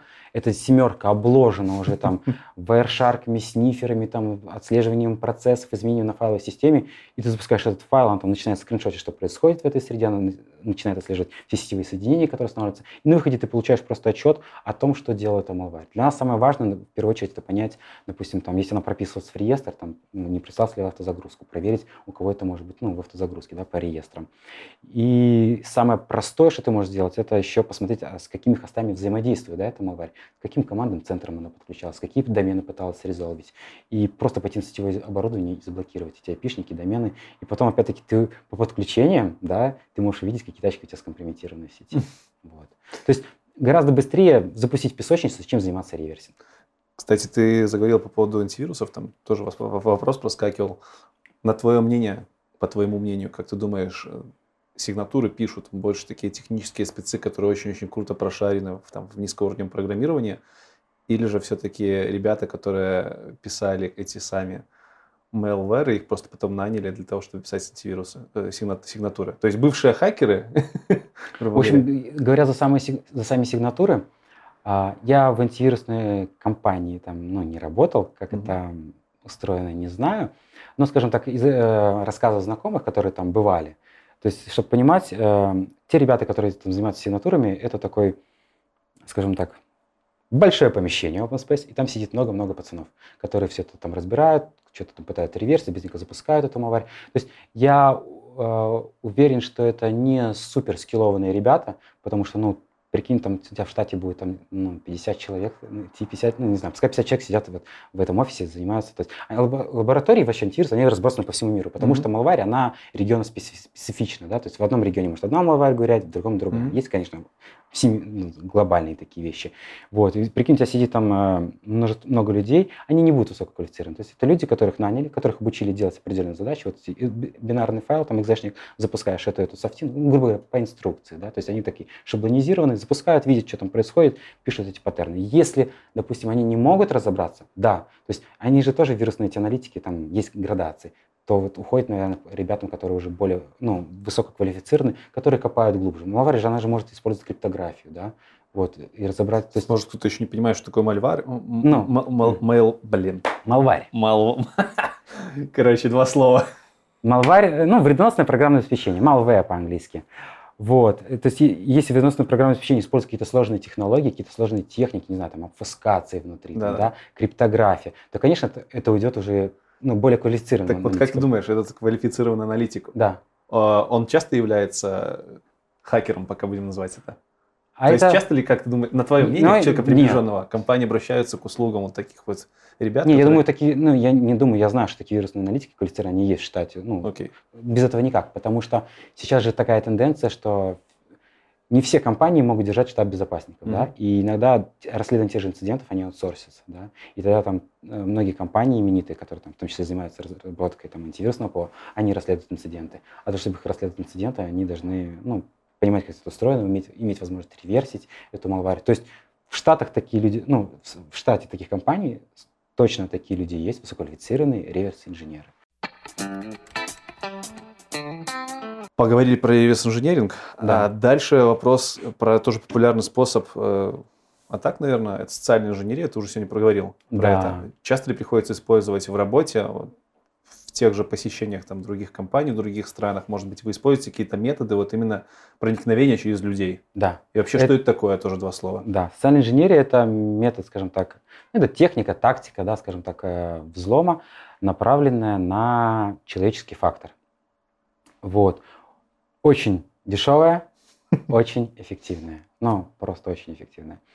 А, не надо там искать никакие уязвимости, что-то сканировать, взламывать, заниматься реверсом, да. Добудь, не знаю, там какое-то вредоносное программное обеспечение, ну, то есть если ты злоумышленник такой конкретно таргетированный, или там напиши свое. Вот, и вперед, по сути, то есть твоя задача просто доставить человеку эту, ну, мы называем это payload, полезная нагрузка, да, то есть это может быть письмо, это может быть какой-то мессенджер, эм, не знаю, это может быть какая-то коммуникация в социальных сетях. Э, главное расположить человека к себе, да, вызвать у него доверие, и прислать ему какой-то вредоносный документ. Если антивирус в компании его не детектирует, и человек этот документ открывает, соответственно, происходит компрометация рабочей станции, и человек получает удаленный доступ. Вот. Как, что делают злоумышленники? Ну, злоумышленники чаще всего представляются сотрудниками компании вот, для того, чтобы втереться в доверие. Либо это представляются боссами, да, либо коллегами, которым вдруг резко что-то понадобилось, какой-то документ, и это работает. То есть до тех пор, пока люди ну, не знают, что такое есть, что на это можно обращать внимание, это работает. Это очень эффективно. А если взять еще вот такие случаи киношные, типа, когда чувак втирается в доверие, он не просто присылает письмо с каким-нибудь там вирусом, а он втирается в доверие, там, не знаю, получает пропуск и прям физический доступ имеет к компании, там, приходит, флешку свою вставляет, все, у него доступ ко всему. Такое, такое случается? Вы такие вещи тестируете? Типа, ну, приехал в Бразилию, там тебя никто не знает, в бразильский офис, ты такой, типа, я там сотрудник. Тебя пропустили просто, не проверив ничего, ты пошел, флешку вставил и назад сказал, что вы все лошары. А, делали похожее а, эм, касательно физической безопасности. То есть это физическая есть, безопасность ну, начи- начинается все с физической безопасности. Ага. Нужно попасть на территорию офиса, да. То есть ты попадаешь на территорию, только тебя провели туда и, допустим, оставили одного, то все, в принципе, ты вот находишься уже на территории, ты можешь предпринимать какие-то ну, активные шаги. Но что мы в своей практике делали? Мы разбрасывали флешки по офису, да, там, на кухне, где-то там между столами, на которых там э, лежали документы из разряда репорт, там, Global Report, Management Report 2018, все, лишь документ. На самом деле это малварь, если человек кликает, то его тан- рабочая станция компрометируется. Вот такие вещи делали. И собирали вот то, что я рассказывал про клавиатурный драйвер, да, то есть когда у тебя там небольшой девайс, который тоже подключается USB, тебе достаточно 10 секунд. 10 секунд и не заблокированный компьютер. Я вставил, запустился окошко, набрался скрипт, выполнился, все, достал, компьютер заражен. Вот такие штуки, ну, то есть тоже, да, они имеют место быть, они работают. Прикольно, такие шпиончики, шпионы, получается, шпионские игры. Да, это изнутри. Это на тему того, насколько важно все-таки не пускать из виду посторонних людей, которые пришли к тебе в офис в компании. И насколько важно, почему мы говорим, вот блокировать компьютер. Люди ну, зачем? Он говорит, зачем? Ну, они не понимают, да. Ну, здесь вот все офисы друг друга знаем. Говорит, вам же приходят посетители? Ну, приходят. Ну, ходят здесь? Ну, да. Он может это сделать? Может. И вот когда, пока вот прямо сам не сделаешь иногда, угу. но не доходит. Отлично. Последний вопрос этой технической части, э, тоже его несколько людей задавало. Есть такая аббревиатура OCIN. Это Open Source Intelligence Tools. Да. Типа очень ребята связывали это с социальной инженерией. Что это вообще такое? Я так понимаю, это что-то про э, культуру размещения своей информации в сети.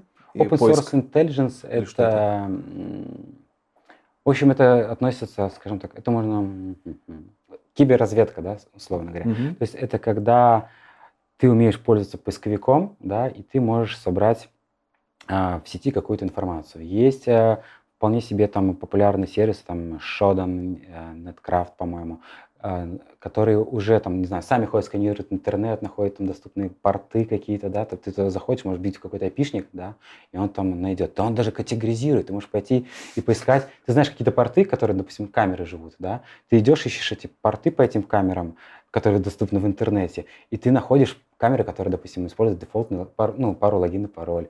Там можно найти какие-то квартиры, да, там чужие. То есть просто, ну, то есть ты сам не, не будешь сканить весь интернет. Есть сервисы, которые как, как эти кроулеры, да, вот они лазят по всему интернету, они уже все нашли, ты такой, а есть вот там какие-то у нас внешние пишники, которые там на этом порту там что-то что-то что-то слушают, есть. С большой вероятностью это будет какая-нибудь, допустим, если ты знаешь специфичный порт, веб-камера. Вы как-то это используете в своей работе, эти сервисы? Ну, когда, да, когда мы занимаемся ну, тестированием проникновения, опять-таки мы можем поискать э, информацию о нас ну, в этих mm-hmm. сервисах. Тоже Google Hacking Database, да, то есть у тебя есть Google, э, в котором, если ты умеешь писать правильные запросы, задавать правильные вопросы Google, да, ты можешь найти правильные ответы. К примеру, там, хочу поискать, там, не знаю, doc, txt, xls документы, в которых будет встречаться там название нашей компании. И ты можешь найти тоже... А, то есть ты хорошо знаешь язык э, запросов гугловских? Ну, его там не сложно. Там, не, там он не настолько большой, чтобы его, там, ну, в него достаточно не раз заглянуть, и ты сможешь написать такой запрос. И плюс ко всему, Asint еще используется самими безопасниками и в целях э, выявления инцидентов, потому что Open Source Intelligence — это вот эта общеизвестная доступная база, в ней также хранятся индикаторы компрометации, IOC, да, Indicator of Compromitation.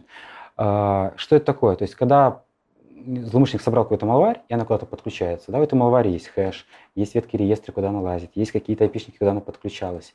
И ребята, которые все это расследуют, это могут быть какие-то организации, даже коммерческие организации, да, часть этой информации они отдают в паблик, да, и ты, есть инструменты специально уже готовые, open source, которые, опять-таки, своими коннекторами просто подключаются ко всем этим базам и забирают эту информацию себе. И ты, допустим, просто собирая, допустим, статистику с фаерволов, не знаю, собирая статистику сетевых интерфейсов там на серверах, от, о сетевых взаимодействий, которые происходят, ты можешь просто матчить эти опишники против тех опишников, которые лежат в базе mm-hmm. как скомпрометированы. Если ты увидишь, что твой хост взаимодействует с каким-то скомпрометированным IP, а это API, значит, фигурировал в каком-то инциденте, ну, это очень подозрительно. То есть, и опять-таки, это open source intelligence. То есть, это сбор информации из общедоступных источников. Ты можешь собирать информацию о людях, о системах, ну, в зависимости от твоих потребностей. Дальше мы поговорим про то, что, наверное, вообще никак не касается тебя. Давай. лично, но Попробуй. про это много вопросов задавали. Это тема хакерства. Да. Не, может, оно тебя касается, но навряд ли ты об этом расскажешь. Хакерство. Хакерство. Для меня было интересно услышать, ну, я вообще не в теме был, и узнал, что есть такие э, чуваки, как Black, Black Hat и White Hat. Типа белые шляпы, черные шляпы. Да. Это, я так понял, называют черная шляпа. Это хакеры, которые ломают э, системы там ради собственной выгоды или выгоды. Мгм. Говоришь, делать незаконными путями, наверное. Да. А, а белые чуваки это хакеры, Ну, которые... плохие, хорошие. Да, можешь рассказать вообще, в чем разница вот этих чуваков, которые занимаются атакерством, например, у вас, и чуваков, которые занимаются атакерством на вас, не на, работая не на вас? Да. Что это А, такое? Смотри, прежде всего, вот, у нас а, какой-то такой стереотип сложился, что хакер это плохой человек, да? То есть хакер это взломщик. На самом деле, э, хакер это как-то изначально, вот сколько я даже ну, помню, это такой высококвалифицированный специалист, который глубоко разбирается в различных технологиях, да, и свои знания может применять. Как он их будет применять? В добрых целях, хороших, да, или в плохих, это уже другой вопрос. То есть хакер, прежде всего, это специалист такой, э, специалист высокого класса. Если он, э, скажем так, использует не в правомерных целях свои знания, как ты говоришь, это там black hat, черная шляпа. В правомерных целях white hat. Есть еще grey hat, Да, серые шляпы. Вот. туда-сюда. Да, они такие неопределившиеся, да, вот он, он такой, ну, то есть э, яркий пример, наверное, вот серых шляп, это, а, допустим, белые шляпы, они работают э, легально, да, а, ну, это, к примеру, да, у нас очень много, ну, не очень много, есть популярные площадки, да, платформы, которые собирают, скажем так, хакеров и те компании, которые готовы этим хакерам платить. Например, HackerOne, да, это, Это что-то типа платф- пенте- пентестерские это конторы? Bug Bounty платформа, Bug Bounty. Об этом и- вот, Bug Bounty платформа, Что это такое? которая вот э, что подразумевает? Ну, основное предназначение заключалось в том, чтобы легали- скажем так, чтобы white было больше, да, чтобы легализовать всю эту деятельность. То есть ты как ком- ну, компания можешь прийти на эту платформу и сказать, я компания, я вот э, готова платить бабки, я выделяю такой-то бюджет, да, и у меня куча сервисов, не все мои сервисы можно взламывать, вот эти, смотрите, вот этот, вот этот, вот этот. Если вы найдете там определенные рода уязвимости, там классы, скажем так, да, уровня критичности, ну, будут такие-то такие вознаграждения. И у людей появилась платформа, куда он может прийти, теперь зарегистрироваться и официально взламывать какую-то компанию, потому что, ну, скажем так, эм, ну, как договор публичной оферты, да, то есть Мгм. мы подписались, компания отдала разрешение, я пришел, воспользовался этим разрешением. И они взламывают, и опять-таки все даже... Я сам на этой платформе ну, не регистрировался, не участвовал, но мы как-то просто общались на тему того, чтобы стать участником этой платформы. Вот. И там, то есть, э, все переводы, то есть все происходит через эту платформу. Платформа берет на себя комиссию. Фриланс-платформа для хакеров, типа. Да, да, заточенная под именно, да, именно под хакеров, да. То есть ты можешь прийти там и абсолютно легально взломать. Реально ли э, жить на этом? Да, конечно. То есть А. есть ребята, которые прям живут вот Там даже, насколько я знаю- багбаунтингом. Э, У меня знакомый ездил в конференцию в Штаты. Наверное, в прошлом году HackerOne она присутствует постоянно на всех конференциях. Ну, очень известная платформа. И рассказывала, что один из наших белорусов там в топе сидит. То есть м, в самом топе прямо по количеству обнаруженных уязвимостей. И плюс ко всему, те, кто находится в топе, там есть понятие как рейтинг, да, у тебя, то есть сколько уязвимостей нашел, уровень сложности, который находил. Их, этих ребят иногда приглашают на закрытые мероприятия. Допустим, там, не знаю, какая-нибудь крутая контора, прям именитая, именитая, мирового класса, выделяет там, сотни тысяч долларов и говорит, позовите ко мне ваших самых крутых хакеров, которые там в плат- ну, вас на платформе, приглашают закрытую группу хакеров, и они начинают ломать. То есть такой целенаправленный заказ, чтобы вот со стороны пропинтестили. Но пинтестили там не какая-то компания, ты же понимаешь, да, собрать в компании специалистов высокого уровня, вот такого высочайшего, ну это очень сложно, да. Ну да. А на платформе где-то как естественный отбор, там видно все, да, кто, кто как себя проявил. То есть э, вот там этих людей можно найти и пригласить к себе. Это вот на тему а, white hat, да, белых шляп. Grey hat, они такие неопределившиеся, они там могут э, пойти поломать какую-то компанию, да, которая там не зарегистрирована никаких там э, бакбаунти программах, то есть найти какую-то уязвимость, такие пойти, ну, я хороший, там, типа, ну, я вроде как поломал, неофициально, но я хороший, я пойду расскажу им это. И тебя посадят. Но он это Кто сделает... там будет разбираться? Нет? Да, он напишет письмо там э, с использованием всяких анимайзеров, почтовых сервисов, которые там трудно найти, ну, следить концы. По сути, те же сервисы, которые используют Black Hat, да, то есть, ну, трудно найти концы, куда все это ведет. То есть, он напишет это письмо. И вот если не заплатят денежку, да, то ну, я хороший, я помог там, и а они дырку все закроют, все хорошо. А если не заплатят, пойду где-нибудь настрочу. Вот пойду настрочу, что у них такая дыра, вот, эксплойт, там, ломайте все, кто хотите. То есть он вроде как и по-хорошему готов, но если к нему нехорошо, то он тоже поведет себя плохо. Я на Хабре такие штуки видел, я думал, что это нормальное поведение. Типа, сейчас расскажу, история была про взлом через папку .git. Многие Допустим. разработчики Мгм. код свой на сервера выкладывали Мгм. вместе с .git, как бы там Ну, понятно. сразу все. И оказалось, что имея доступ к этой папке, а к этой папке можно было получить доступ Мгм. физически, точнее к файлам в этой папке, можно было понять вообще всю файловую структуру, чуть ли не историю изменения файлов. И Да, типа там- эти там даже уязвимости... креды хранят. Ну, там ну, Только не, гид, по-моему, то ли СВ, СВНовский все-таки, по-моему, уязвимость была. Об этом на Хабре написали лет пять назад. Э, чуваки, которые эту уязвимость нашли, а уязвимости не нашли там у Яндекса, у Мейла, у многих крупных сервисов. И они такие, типа, вот мы всем разослали письма, сказали, что если в течение недели там, или месяца, не помню, статью, ссылку на статью скину, вы не устраните это, эту уязвимость, то мы просто для того, чтобы простимулировать вас сообществом, опубликуем это. Ну, и они реально через месяц это опубликовали. да. И такие, типа, вот на момент публикации вот эти, эти, эти еще не закрыли дырки. Это есть вот эти вот грейхаты? Ну, это такие на грани, да. Есть как бы, но опять-таки, если человек совершает какой-то поступок, да, и его можно, кто-то его может оправдать, а кто-то судить, да. И тут то же самое. С одной стороны, он сделал нехорошо, подверг риску эти компании, а эти компании, возможно, обрабатывают, там, не знаю, оказывают услуги миллионам людей, кто-то мог пойти воспользоваться, украл данные этих людей, да, там, э, да, компанию он сделал плохо, а хорошо он сделал этим людям. То есть данные, там, не знаю, миллионы людей, там, пускай даже 100 тысяч людей утекли в публичный доступ. Он хорошо поступил? Ну да, это вопрос. Вот. Поэтому вот так. То есть этим можно прикрываться, да, что вот, ну, как, я не знаю, ну, Робин Гуд, не Робин Гуд. В общем, этим можно прикрываться, типа, я хочу сделать мир лучше, да, но, наверное, надо быть очень сильно уверенным, да, что, допустим, это не позволит э, кому-то ну, нести ущерб друг- другим, кроме той компании, для которой, скажем так, это выложил в публичный доступ. Еще вопрос Да. да. про грейхатов. Ты говоришь, что через анонимайзер, там еще как-то, Да. не находя концов. Опять-таки, вот эта вот история с Хабром, там чувак с аккаунта Хабра выложил это в открытый доступ. А как он ходит в этот аккаунт, мы знаем? Э, Не знаем, но тем не менее Да. это Хабр, это русские, сервер, русские сервера, соответственно, наверняка чувака как-то можно отследить. Ну смотри, э, как, это, как это делается, да, вот, ну, ты покупаешь Саша сервер, допустим, ну, А, покупаешь виртуальный сервер мгм. на Филиппинах, каком-нибудь Таиланде, еще где-то. А, то есть ты и думаешь, пошел, что он- цепочки, чик, чик. Окей. И тебе, то есть, мы видим вход на Хабр, да, мы проходим образом приходим на Хабр, откуда логинился, такой-то опишник, Филиппины. Это же надо запрос на Филиппины написать. Ну хорошо, а если чувак Да. от своего имени выложил? Вот конкретно где анонимнулся и выложил. Разве это он ответственен за то, что в системе есть дырка, и он ее нашел? Наоборот же, он вроде как ну, ответственен тот, кто воспользовался этой дыркой в корыстных а целях. кто ему разрешал искать эту дырку?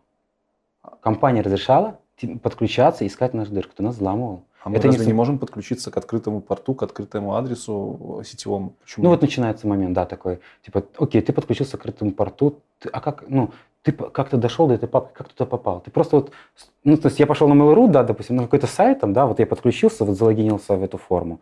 Или я такой взял, пошел там на какой-то почтовый сервис и стал перебирать внутри там, э, ну, по пути, да, Ну, это же не запрещено. перебирать, Да. Где Ну. это запрещено? Чем это запрещено? А где это разрешено? Ну, то есть это очень скользкий момент такой начинается, да, вот как, как это будет расценено правоохранительными органами. То есть э, придет эксперт какой-нибудь на ему со стороны, он скажет, «М, я вижу, что здесь использовали утилиту, там, не знаю, Дирбастер, М, перебирает, да, возможные пути в поисках, там, не знаю, открыт, ну, Мгм. мис- мисконфигурация там веб-сервера. Это утилита для взлома. Окей. А ты говоришь, а я не использовал. Ну и как это процесс? Я не знаю, как это работает. То есть у меня нет такого опыта, но, э, скажем так, я в этих судах не участвовал, но я прекрасно понимаю, что могут быть нюансы. Может И у тебя будет своя правда, которая и звучит как правда, да, то есть ну, я вот, а что я плохого сделал? Я просто посмотрел, случайно заметил. Вот твои случайно могут вывернуть совсем как не случайно. Ты целенаправленно туда полез. Окей. Блэк хаты. Ну, блэкхаты, Черные хаты. да, плохие ребята. Да. Ну, я вот сегодня думал, что- а что вот про них рассказать? Да, у меня, ну, у меня таких знакомых нет, да, вот про которых могу рассказать, что-то интересно про их образ жизни. Но А, опять-таки, сталкиваясь с инцидентами, да, общаясь, скажем так, с компаниями, которые специализируются на расследовании инцидентов, вот, когда мы там делились сэмплами с ними, да, то есть мы расковыряли, скажем так, расследовали инцидент сами, да, мы такие, типа, из хороших побуждений, но оно так и было. Мы решили эти сэмплом поделиться, потому что ни один антивирус его не детектировал, вот. Для нас он же бесполезен, а эта компания, ну, возможно, может помочь. Вот. Мы отправили им, они сказали по итогу, что не подошел ни под один, скажем так, есть такая техника называется атрибуция, да, когда они по следам, которые происходили, по тем событиям, которые происходили, как принесли малварь, ну, вредоносное ПО, как его запустили, куда он пошел злоумышленник дальше, как он закреплялся в системе, как он пытался вывести данные, да, допустим, какие-то. То есть вот эти, по тем техникам, которые используют злоумышленники, иногда можно говорить, что работала такая-то группировка. Типа это вот, так, вот такая цепочка событий, которая происходила в вашей инфраструктуре, начиная там от взлома до закрепления в системе, кражи данных и там сокрытия следов, она вот специфична для такой-то группировки. На тот момент э, скажем так, они не смогли соотнести наш кейс ни к одной из группировок, но все равно ты общаешься с этими ребятами, да, и они рассказывают интересные вещи про то, что уже такие отвлеченные, что вот эти ребята, которые пишут э, там, вирусы те же самые, да, это же эм, он не работает один, да, чтобы это понимали. Он вирусописатель, он пишет вирусы к нему приходят, покупают этот вирус. За вирус могут заплатить 5-10 тысяч долларов. Да? Вот пришли, покупали. Его задача, чтобы этот вирус не детектировался антивирусным ПО. Есть даже сервисы, которые там, вот, по-моему, no, Distribute даже тот самый, которые, в отличие от VirusTotal, который ты загружаешь с Apple файла, он его проверяет, говорит, какие антивирус детекты, какие нет, он потом его дистрибьютит еще антивирусным лабораториям, чтобы он начал ну, ну, детектировать. Логично. Ну, по-честному. И по как бы да.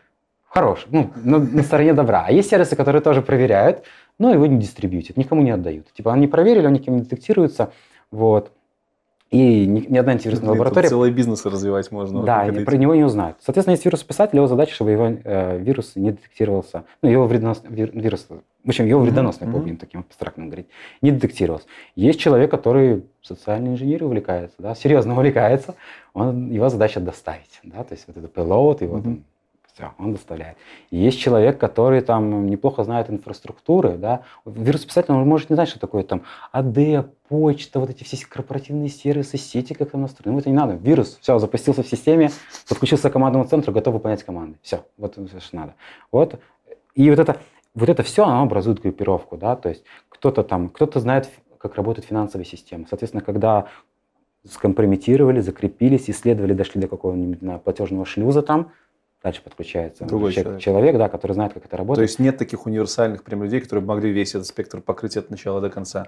Ну, ну я думаю, типа сложно. Да, сложно. Ну, да, ну это, наверное, это неэффективно. Ну, неэффективно. Есть, да, да. Проще вот так вот подробиться. То есть это у каждого свой кусок работы. То есть так же, как деньги украли, потом перевели, кто пошли эти дропы из банкоматов сняли, сумки сложили, отнесли. То есть у каждого своя задача, да, вот во всем этом, во всей этой цепи. Некоторые занимаются хакингом, да, как баловство, да, допустим, в школьные годы. Э, такие старшие классы, вот он этим начинает увлекаться, да? А есть, как, как да. можно этим заниматься как баловство, если за это можно понести реальную ответственность? Об этом не думаешь? Ну, это школьные годы, так, ну, уровень зрелости тебе еще, наверное... Это типа как красть почтовые письма, там, не знаю, из ящиков просто... Ну, ты же через компьютер делаешь, понимаешь? Андрик. Это, знаешь, вот хороший вопрос ты задал. А, Культура, да? Угу. Вот есть такое слово культура. Культура, не знаю, культура общения, культура, которую нам прививают там, родители с детства. Мы там знаем, что надо с утра почистить зубы, там, умыться, там, пойти позавтракать, одеть чистую одежду. Вот. А есть культура работы там, с информационными системами, да? И эта культура, она очень низкая, да, то есть кто-то там что-то почитал, вот есть хаки, заинтересовался, пошел, пошел взламывать, но он многих вещей не знает. Не знает, ему никто, кто-то не рассказал, нет вот этой культуры, он ну, то есть ему никто не рассказывал, что так нельзя. Mm-hmm. Ему никто, все, все говорили, нельзя воровать, убивать, да, что там, не знаю, обижать кого-то, драться. Вот, это, ну, вот, вот эту культуру привили. А с компьютерами, ну, как-то не, ну, непонятно. Ну, представь, ну, ну, непонятно. Не да, то, то есть, если там растет какой-нибудь ребенок, которому не говорят что-то, говорят, не говоря, что нельзя там избивать людей, он как в качестве баловства вырос и избивает людей. Типа, и в обществе это нормально, да? Ну, то есть, если... пример. Ну да, ты, ты, ты немножко так уже утрируешь, ну, да, да. перегибаешь. Но вот культура вот работы с информационной системой, с компьютерами, ее, она действительно низкая. То есть люди не знают, что... Ну, а что, а что... То есть зачастую так и происходит. Я не знал, люди говорят, ну, что это нельзя, что это наказуемо. Ну, я думал, побалуюсь. Ну, просто, ну, не знают. Вот, незнание. И кто-то потом своей головой понимает, что это опасно, да, И, допустим, вот как становится, становится white hat, устраивается куда-то, ну, может становиться дефендером, защитником, устраивается на работу. Вот он понял тогда, наигрался, что вот mm-hmm. это опасно, он не хочет, он хочет заниматься безопасностью, ну, вот, скажем так, на стороне белых сил. А кто-то, допустим, может увлечься, да, и кто-то начнет, даже может в этом преуспеть и зарабатывать хорошие деньги, да, там, не знаю. Это одна из мотиваций, почему люди могут становиться блокхатами? Да. Да, эксплойт, допустим, под популярный CMS, он может стоить десятки тысяч долларов. Zero Day уязвимость в каком-нибудь эксплойте, не знаю, в каком-нибудь WordPress, да, вот нашел, и сейчас можно поломать любой WordPress в мире, он может стоить, цена доходить там 10-20 тысяч долларов. Можешь пару слов про Zero Day уязвимость, что за них? Ну, Zero Day уязвимость – это та уязвимость, которая еще, ну, уязвимость нулевого дня, да, то есть про ней, по сути, никто еще не знает. То есть она, ну, неизвестна нет, не прошло еще времени, да. А, это, это, это пошло из этого, из двухтысячных, когда там закончилось... Э, как-то, не, не помнишь, откуда это пошло за РД название? Нет. Типа, блин, не помню эту историю. Нулевой э, день? Не нулевой день, а программист называется UTC формат. Так. А шифруется он в timestamp. Да. И, по-моему, буфер, который был заложен для таймстемпа во всех операционках, а, было он закончился такое. в каком-то году. Да, да, и, и там, там еще нужно было, всем должны были ну, внести да, и правки. Куча, куча всякой угу. хрени да. было. Все боялись этот, но еще сейчас наступит. Ну, да, была да, такая да, тема, да. Ну, окей, окей. Вот, ну, то есть деньги, да, это... Это очень много стоит, да, вся эта штука? Если ты этим занимаешься профессионально, да, то да, ты можешь хорошо зарабатывать. Ну и, наверное, все-таки такая тоже человеческий фактор, да, такой, как, ну, это же адреналин, да, то есть это вот ты делаешь плохие вещи, ты такой вот, ну, и ты понимаешь, что с этим живешь, тебе надо скрываться, да, то есть не все готовы с этим, кто-то готов с этим жить, угу. кому-то это заводит, а кто-то нет, то есть это, ну, это, ну, это стрёмно. Тут для меня сейчас понимание доходит. У меня просто есть дальше вопрос. Часто ли берут на работу бывших э, hat, я сейчас понимаю, что по факту-то они ничем не скилловые обычно, у них просто другая мотивация да, и да, адрик, да. и все. А по скиллам они, да, в принципе, одинаково, что Конечно. те, что те. Ну, люди, да, просто они вот, ну, более могут быть узкоспециализированы. Хотя, да не может быть, они одинаковые могут быть. То есть, да. получается, и смысла нет брать блэкхатов на работу, потому что, ну, типа, нафига? Ну, вопрос такой был не один, типа, есть ли смысл брать черных хакеров на работу, берут ли их на работу, типа... Там, Мне наверное, кажется, потому... черных хакеров тут больше стоит говорить в том контексте, что чувак, мы тебя поймали, да, и теперь типа, какие у нас есть варианты? Ты можешь пойти к нам на работу, ага. ну, это больше про, про, скажем так, силовые структуры, да, говорить. Типа, либо ты на нас теперь работаешь, да, либо там, ну, мы тебя отправляем там в тюрьму за решетку. А нафига им брать его к себе на работу, если... Да он скилловный, он крутой. А, ну, потому что все-таки скилловные чуваки да. они. Ну, скилловных не так много, да. Пускай ну, это может быть Ну, не потому что Black Hat, они самые скилловные Нет, в этом мире. ну, я так, я, лично мое мнение, я так не отношусь. Потому что он скилловный, и это ценно. Давай теперь поговорим немножко еще про развитие. Можешь кратенько на полчасика рассказать, рассказать про стандартный путь развития э, киберсекьюрити специалиста? То есть ты рассказал про свой путь, он нам достаточно понятен. Угу. Это стандартный путь там из универа и дальше там через корпоративные какие-то работы и дальше вот в продуктовые в продуктовую безопасность, либо, может быть, есть какие-то пути, типа там был админом, стал безопасником, был программистом, стал безопасником. Какой самый такой проезженный путь, проторенная дорожка? Проезженный. Я знаю, что ты учишь сотрудников, обучаешь будущих киберспециалистов у вас в компании. У тебя есть под начальством вроде как несколько человек. Да. Вот. Как, как они пришли, может быть? Да, у нас э, одна девочка э, работала ранее верификатором в компании, да, больше, скажем так, экономическая безопасность. То есть, если система не может проскорить кого-то в автоматическом режиме и не может однозначно сказать, что мы отказываем этому клиенту, они попадают на ручную верификацию. То есть она разбиралась, разбиралась в домене вот кредита она разбиралась с человеком, то есть они могли созваниваться с ним, да, там и общаться, задать какие-то дополнительные вопросы. Ну, у них тоже был свой флоу, инструкция, пытаться выяснить, ну, не злоумышленник ли это, mm-hmm. не пытается ли нас ну, кто-то обмануть. Вот. И да, когда мы там начинали развивать access management, да, то есть, по сути, там было важно построить процесс, и много было очень такой однотипной работы, даже не технической, организационной, да, то есть там, собрать информацию, там, запроцессить ее, кому-то передать, вот. И нам не нужен был там технарь, да, нам нужен был просто внимательный, ответственный человек. Соответственно, мы взяли вот эту девушку к нам в отдел, и она этим занимается. Вот. А был у нас еще в команде технический специалист, он пришел к нам из вообще из саппорта. Саппорт занимались поддержкой, э, насколько я помню, э, виртуальных серверов. Да. Он техническим саппортом был или? Да, технический саппорт. Угу. Он был админом, он, э, и он интересовался безопасностью.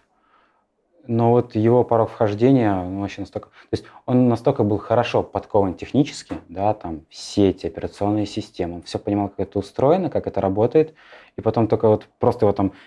А, а, а теперь надо безопасно сделать. И ему все понятно, очевидно. То есть стать из админом очень легко, да. А, и это, ну, и, и это имеет право быть, и это есть.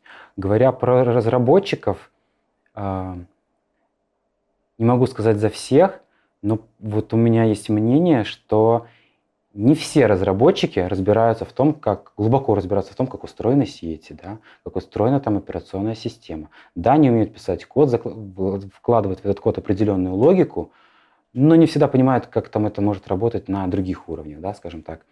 И ну, даже, да, что к нам приходили на собеседование ребята, да, которые там занимались разработкой, потом что-то вот больше как-то потянуло в веб-безопасность, а из веб-безопасности захотели нырнуть в эту инфраструктурную, будем называть, безопасность, да, вот эти сети, сервера.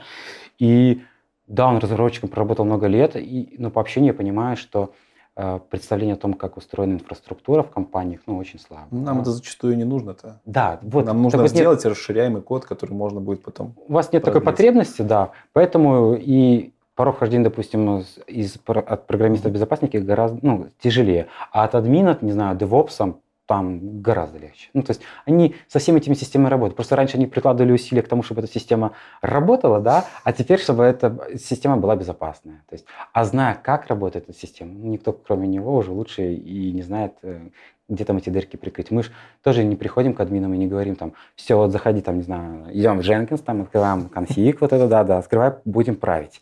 Ну, мы не знаем таких нюансов.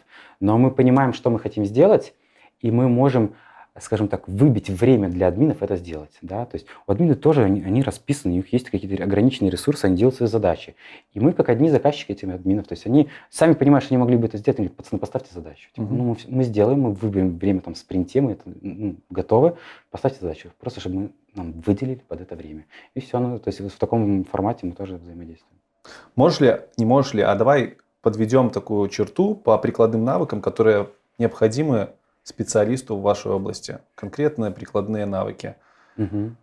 А, ну, самое первое, а тут все просто, да? Угу. А, на самом деле есть а, такая, как это, стратегия, называется Defend Depth, в общем, защита, многоуровневая защита да, угу. которая нам говорит, что сначала там у тебя идут там политики, у тебя должны быть разработаны политики, да, такие политики нам как бы неинтересны, мы хотим быть техническими спецами, можем пустить, то есть мы должны знать, какие политики бывают, то есть общее представление, да, вот, вот допустим, то, то, то, то, что я рассказал сегодня, политика, концепция, вот эта иерархия документов, писать их не обязательно уметь, да, есть специально обученные люди, которые сделают это гораздо лучше, потому что, как показывает практика, опять-таки, ты пишешь политику, а потом есть люди в компании, которые умеют внимательно читать эту политику, и так, вот смотри, вот в этом предложении у тебя написано, и, в общем, там возникают спорные моменты. Поэтому, если тебе не интересно документ описания, лучше это опускаем. Потом идет там физическая безопасность, да, чтобы ты не мог проникнуть в офис. Потом начинается сетевая безопасность, именно твой периметр, да. То есть те внешние IP-адреса, которые торчат наружу. То есть ты должен хорошо сети понимать? Ты должен понимать сети.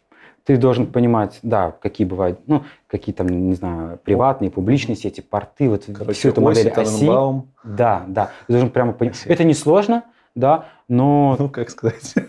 Ну, я, я пытаюсь это начать читать уже пять лет. Как... Вот. Но на самом деле... Прикладного нет значения э, для меня.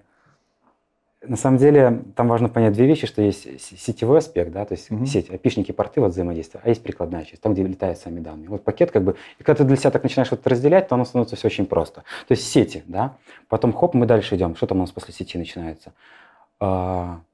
Хосты начинаются, да, там, там идет, да, хосты, где, то есть у нас внутри сети живут наши какие-то элементы инфраструктуры, хосты, соответственно, мы должны их защищать. Что мы должны защищать? Мы там можем поставить а, это тоже знать операционную систему, да, там, будь то Linux, будь то Windows. Насколько глубоко? Типа знать э, какие-то настройки ее или знать, как, как ядро процессора работает? Нет, э, знать основные настройки, да. Знать, как, ну, в целом, что вот есть системная папка файла, есть там ветки реестра, есть автозагрузка, да. То есть, э, по сути, там есть автозагрузка, есть там, где находится там операционка, есть какие-то, э, скажем так, разделы пользовательские. Они же есть и в Windows, и в Linux, mm-hmm. да.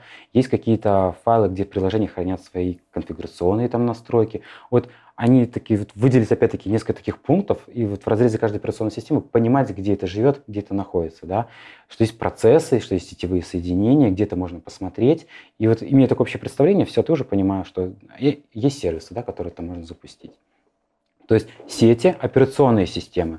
Потом там мы поговорили про операционную систему. Но операционная система, она там сама по себе никому особо не интересна. Там живут приложения, да. Если мы говорим mm-hmm. про десктопы, там про э, пользовательский да, сегмент, то это всякие там, не знаю, Word, Excel, браузеры, ну, все что угодно. Если мы говорим про серверный сегмент, веб-сервера, там, базы данных, э, да, все равно куча, куча различных сервисов. Соответственно, ты должен понимать, как эти сервисы работают, да. Ты должен понимать, что такое база данных там, что бывают реляционные и нереляционные. Должен уметь, я не говорю быть админом базы данных, но какие-то простые вещи, написать селект в эту базу данных, подключиться к базе, написать селект. То есть такой аникейщик такой. Ну, типа... аникейщик как-то звучит немножко обидно, да, она да? обычно как, как сервис desk, helpdesk, который мышки тебе приносят, да, такой, как швейцарский нож. Такой все умеет. То есть подключиться к базе, посмотреть, что там происходит, иметь представление о том, что, ну, как эта база устроена, что есть, есть поля, у поля есть... Ну, база должна быть, да, по, про базу данных, про веб-сервера, что они слушают, что за ними где-то есть приложение, что это дается туда, что есть лог, где пишутся эти логи, что там э, можно настраивать правила какие-то, что HTXS. Ну, база. Никто не говорит, что должен уметь там настроить, чтобы он там умел супер как-то проксировать, mm-hmm. там какие-то хитрую производительность выдавал, да. Но базу ты должен понимать, как это устроено, как это работает. Вот. Что идет дальше? Дальше мы защищаем, то есть мы от, от сервисов, сервис работает с данными, да, соответственно, нужно защищать данные. Говоря про данные, ты такой сразу, что у нас, как мы защищаем данные? Криптография. Угу. Я не говорю, знать, как работает там э, какой-то алгоритм шифрования. И да, я, я сам пытался в этом разобраться. Если книжку когда-то покупал, прикладная криптография, вот такая. Прочитал пять страниц, убрал, я понял, что мне это неинтересно. Но знать, что есть симметричные асимметричные алгоритмы, публичные приватные ключи, как это работает, как это взаимодействует, сессионные ключи. Это та база, которая сейчас используется везде, не зная ее, да ты дальше никуда не пойдешь. То есть про данные хэши те же самые, да, чем хэш отличается алгоритм шифрования. Это надо знать. И то есть мы добрались до данных, а все, данных дальше уже как бы ничего нет. То есть это получается сети, операционки, сервисы, данные. Да? И вот вокруг каждой из этих сущностей есть какие-то э, ну, какие-то области знаний, да, вот, и ты должен, и если ты ими обладаешь, тебе, в принципе, вообще все равно, какая задача перед тобой будет стоять. Ты сможешь, э, не зная чего-то, ты сможешь быстро исследовать и Я понять, обращу что... внимание, да. ты не назвал программирование, не просто же так, потому что оно где-то вот возле этого всего крутится, но это не ключевой навык. Программирование, да, почему мы не назвали? Потому что сервисы пишут программисты, это, наверное, вот больше к сервисам, да, да, ну, то есть есть, можно, знаешь, как сделать, да, это тоже хорошее уточнение, сервисы, они могут быть сторонние, uh-huh. веб-сервер, мы же не пишем свой, да, взяли там Jinx Apache, а может быть сервис, там, не знаю, написан нами, да, вот какая-то разработка.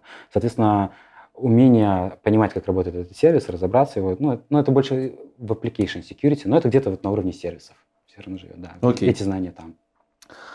И последний вопрос по развитию. Пожалуйста, три источника информации, самых таких золотых, на твой взгляд, из которых можно получить информацию, э, релевантную твоей профессии. Я люблю книжки, но если это не книжки, то могут быть сайты, еще что-то. А, вы знаешь, говоря про книжки, э, очень много... Я сегодня думал просто там, про источники, книги. Э, книги зачастую очень бывают Хорошие книги узконаправленные. Там реверс-инженерия, отдельная книжка. Сети, отдельная, да. И выделить какую-то одну... Да я ни одну из этих книжек не прочитал полностью. Мне не нужно быть супер реверс-инженером. Мне не нужно разбираться в сетях так, как разбирается там сетевой инженер. Мне обычно, ну, не знаю, вот эти вот, ну, не видения, но вот первые вот эти главы, где закладываются основы, их достаточно. Поэтому просто, вот, как мы сейчас проговорили, по каждому из таких доменов областей, да, если почитать книгу про сети, про веб-сервера, там, не знаю, про шифрование, чуть-чуть погрузиться в это, то и это будет вот, хороший источник знаний. А дальше, чтобы его поддерживаться, ну, у нас, как мы сегодня говорили, есть Хабри, Телеграм, не знаю, куча каналов, подпишись, и просто ты будешь в курсе того, что сейчас происходит. Как бы. И э, что очень тоже важно, нужно быть всегда как-то э, в коммуникации с, скажем так, админами, да, с девопсами, с разработчиками, э, потому что они постоянно внедряют новые технологии, да. Если ты где-то там замыкаешься у себя, да, там что-то там внедряешь, настраиваешь и как-то отпускаешь их немножко, то ты начинаешь отставать. Поэтому если там разворачиваться, там не используется там, не знаю, Jenkins, Docker контейнер, ты должен понимать, как это работает. Сейчас есть такая тема, что э, админы немножко начинают убегать вперед. Админы там разворачивают кубернетисы какие-то, да, там угу. облака вот эти, докер-контейнеры, а безопасники немножко там отстают, они там еще не дошли, никаких там сервисов вся. Ну, я не могу говорить за всех, но такое есть, что немножко начали отставать, и прямо вот надо эти технологии нагонять. То есть видишь какие-то новые технологии, да, надо их там, ну, вплоть до, да разверни ты сам на виртуалке, все, посмотри, как это работает. Тебе опять не нужно становиться докер-администратором, но понять, как это все выглядит изнутри, да, чтобы прийти хотя бы к админу и сказать ему, пацаны, там, нужно вот, ну, решить какую-то проблему, чтобы ты мог просто объяснить, что ты от них хочешь, вот хотя бы для этого, да. А если ты не знаешь, что такое докер, ты к ним приходишь и говоришь, «Ну, мы используем докер, да, используем, ну, нам надо там что, объяснить даже не можешь, ну, тебя не поймут. Ну, окей. Так хорошо так подвел к тому, что не сказал ни, на одну, ни про эту книжку. А, а что читаешь-то сам? Буквально 2-3 сайтика. Где а. черпаешь информацию о том, что в мире творится? А мне нравится Хабр. Вот, э, туда периодически забегаю. И плюс я там подписан на несколько телеграм-каналов, которые просто там какие-то свежие новости. На самом деле э, времени читать не так много. Мне, ну, хватает, знаешь, как это, тизеры, да, заголовочки, да? заголовки, хоп, ты что-то, ну, что-то новое для себя увидел, понял, окей. И вот, эм, опять-таки, есть такие вопросы, связанные там, а какие там самые популярные, там, не знаю, атаки были в последнее время. То есть я понимаю, с чем эти атаки связаны, да, там, природа этих атак, там, какая-то уязвимость была, где-то что-то сперли, да, где-то что-то там раз, разгласили какую-то информацию. Но вот как они назывались, когда они были... Ну, но честно, ну, для меня это бесполезная информация. Я, я знаю, что я это забуду через месяц. Да? То есть понимать суть происходящего, да, это важно. Ее можно выдергивать достаточно быстро. А погружаться в детали просто иногда нет. Ну, на это нет времени. Окей. Я у тебя тогда напомню тебе телеграм-канал скину, чтобы мы разместили у себя в ссылочках. Да, окей. Личная безопасность. Да. Люди хотят знать, как в современном мире обезопасить слив своей информации личной. Потому что сейчас, там, устанавливая винду, у тебя в винде написано, что мы можем там в любой момент заиметь доступ к твоим дискам, и ты за это, на, на это подписываешься. Uh-huh. Там, Google собирает информацию, Apple там везде новости, новости пестрят, что трекает там с разрешением, без разрешения. Как ты думаешь, вообще нужно ли в наше время вот, пользоваться какими-то специальными программами, чтобы обезопасить себя вот от слива вот этого, этой информации? Нужно ли это? Если нужно, то как, как это сделать? Какие оси использовать? Какие приложения использовать для этого? Вообще что? Что, что нужно? Да, про это много разговоров. А, я, я считаю так, а кому мне нужен, да? Вот там сливают про меня Microsoft, да пускай знает все что угодно, там, что у меня хранится, там, фотографии, что-то там личное. Ну как-то я что, какая-то медийная личность, там, ну, кому я, в чем? Один проблема? ты, может быть, никому не нужен, да. но, допустим, яркий пример, за что Facebook там год назад блеймили очень сильно, и там Цукерберг выступал, якобы Facebook, собирая данные по куче пользователей, смогли повлиять на результаты выборов Трампа, потому что они таргетированно там рекламу выдавали да. в связи с, этим, с этой информацией. То есть глобально вроде как это смысл имеет. Вот если с этой точки зрения посудить. Ну, окей. Да, без разницы. Пускай, ну, да, тоже имеет право на жизнь. Такая версия, да, глобально это имеет. Что, и вопрос, что я могу сделать, да? Да. Вот мы же говорим сейчас про каких-то обычных среднестатистических пользователей. Чё, что? Он будет разбираться там, какая служба в Винде, какие-то данные собирает, отправляет. Ну, максимум, что он может сделать, собирать информацию от, от, обо мне. Там. Ну, вним, вним, если внимательно прочитает, да? Такой, нет, не собирает. Отправлять отчеты? Нет, нет, не отправляет. На самом деле, имеет ли это вообще какое-то значение, там, мы не знаем. То есть я к этому отношусь так, что э, нечего прикладывать усилия там, да, где м, навряд ли это даст какой-то результат. Вот. И ты можешь долго думать, размышлять, да они собирают обо мне инфу, да они там влияют на мировые там, события. Ну, да, наверное, собирают. Ну, и что, и что, ты, что ты будешь делать? Я буду с этим бороться. Вот, ну, я, ну, у меня есть такие знакомые, которые так говорят. Я только борись. Ну, типа, иди в лес. Я не знаю, там, хочешь, борись. Мне даже не интересно, как так, он это будет делать. А неинтересно, потому что ты не видишь в этом смысла, потому что, типа, ну, нафига я кому-то нужен, или потому что даже если ты будешь бороться, все равно найдутся какие-то утечки, которые да я уверен, что даже если тебе дали возможность где-то что-то отключить, угу.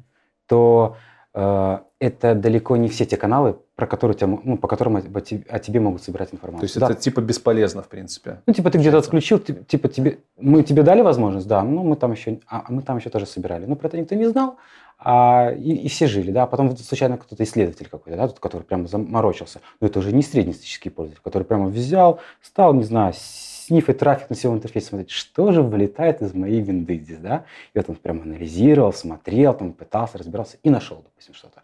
Ну, да, вот он заморочился. Ты так заморочишься? Ну, отлично. Он нашел, заморочился. Все. Сделал об этом публикацию на Хабре и выпустил тулзину, которая все это блочит. И ты, как обычный пользователь, идешь, качаешь тулзину и такое живешь. А, ну это какой-то такой... А Microsoft такой, что там? Перестал идти трафик? Ребята, накатываем патч, выпускаем. Там. Когда у нас? Каждый вторник или среду новый. Давайте. Секьюр патч. Ну, то есть это такая вот борьба, ну, не знаю. Я, я, я не верю в успех вот этого мероприятия. Mm-hmm. Поэтому, если кто-то собирает, там, ну, не хочешь этим, как бы, ну, чтобы тебя собирали, ну, не пользуйся компьютером. Да, там, не знаю. Ну, может, Linux поставь себе для успокоения. А почему так, Linux? Ну, у меня чисто такое вот ощущение, что там не так много собирают. Там, ну, не так это. Microsoft, ну, это больше как-то ориентировано, там, скажем так, клиентская база немножко другая, да, другие масштабы, и там, наверное, имеет это смысл делать. Linux как-то, мне кажется, в этом плане немножко честнее. Ну, хотя тоже могу ошибаться. Вот говоря про Linux, есть такое популярное мнение, что под Linux и под Mac нет практически никаких вирусов. Это правда? Ну и гораздо меньше. Ну, потому что, э, опять-таки, вопрос целесообразности. Да? Я трачу время, я пишу вирусы под что там. Ну, под винду пишут, да, потому что винда, ну, вообще огромный, да, скоп. Типа, потому что много общем, пользователей. Да, много пользователей. Очень. А говоря, ну и про, про Маки тоже пишут, потому что Маки часто любят топы. Да, бога, бога, рич. И богатый, да, это Mac, это прикольно. Под Маки тоже ну, пишется. Угу. So, про Linux не так, под Linux не так много. Ну, то есть это не потому, что там из архитектуры сложно это сделать? Да нет, ну, я так не думаю. Ну, то есть, возможно, там я, допустим, ну, не готов за это прям так mm-hmm. вот ответить как эксперт, что там такая архитектура, и поэтому сложно. Не думаю так. Ну, софт пишется софт разработчики пишут под Linux, браузеры у нас это есть, что мешает там сделать malware, да, который туда куда-то там. Да нет, можно, все можно сделать, да, просто это не целесообразно. Ну, в первую очередь это не целесообразно. Еще часто спрашивали, как защитить, защитить себя от методов социальной инженерии. А, быть внимательным, да, то есть э, так, и к чему мы там всегда призываем, во-первых, знать, что такое бывает, это вот это вот просто полдела. Я знаю, что есть социальная инженерия. То есть, окей, как злоумышленники используют социальную, злоужим, социальную инженерию? Они пытаются там... А, вот, популярная эта же тема ВКонтактике.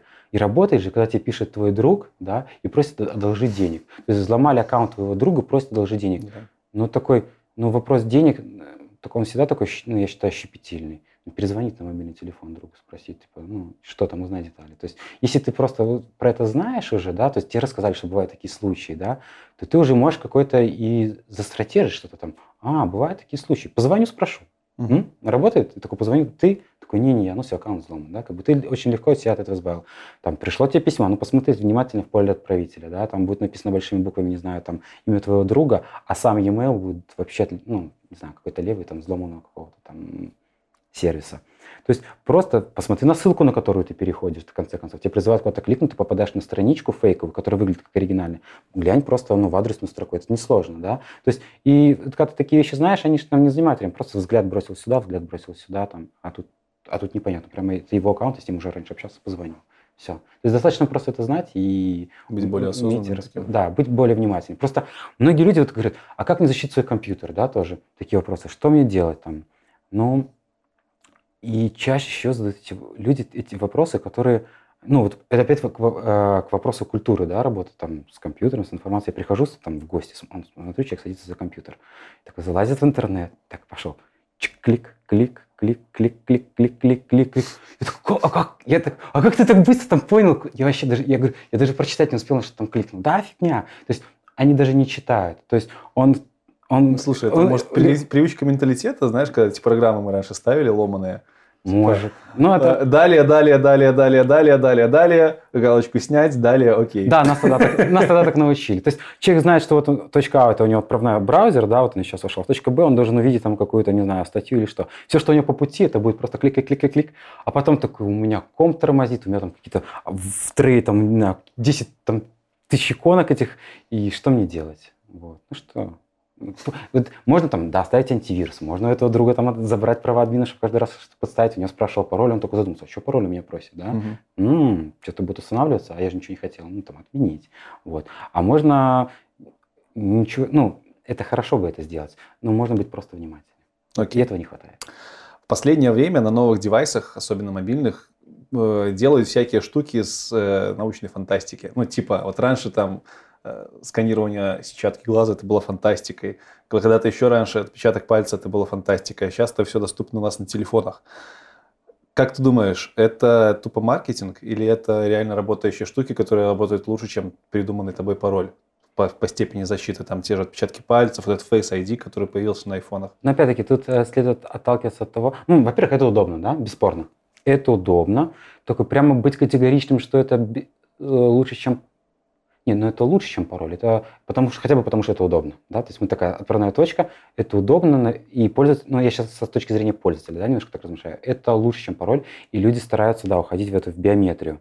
Окей, а, я ушел в биометрию, я использую отпечаток пальца. Ну, мы там смотрели какие-то фильмы, знаем, что там где-то отпечаток можно снять, да, что-то да, сделать. Да. Такой, а кто будет этим заниматься? Такой. И тут, знаешь, такой, всплывает такая тема вот, простая. Не знаю, у меня знакомые, да, там. Э, сестра, пока ночью спит брат, берет его телефон, просто прикладывает его палец и разблокирует телефон. Вот просто, ну, ей стало, стало интересно. Просто она подошла, он спал и приложил палец. Изи, да, очень просто. Вообще просто. Да, и, и все. Как бы. То есть, если этому есть кому этим воспользоваться, да, и ты этим людям, ну, как-то, возможно, не доверяешь, то, ну, могут быть какие-то опасения на этот счет. А если говорить просто про повседневную жизнь обычного пользователя это удобно. Да? То есть, если я там прихожу на работу, но я там не сплю, никто не возьмет мой палец, не будет там прикладывать, какие-то отпечатки. Ну, это больше, с точки зрения, ну, с большой вероятностью это бред. Да? То есть, и использовать палец это удобно и безопасно. Это лучше. Я не буду запоминать пароль, я раньше вообще этого не делал, а палец приложить я могу. Все, мой телефон кто бы не взял, там он залучен.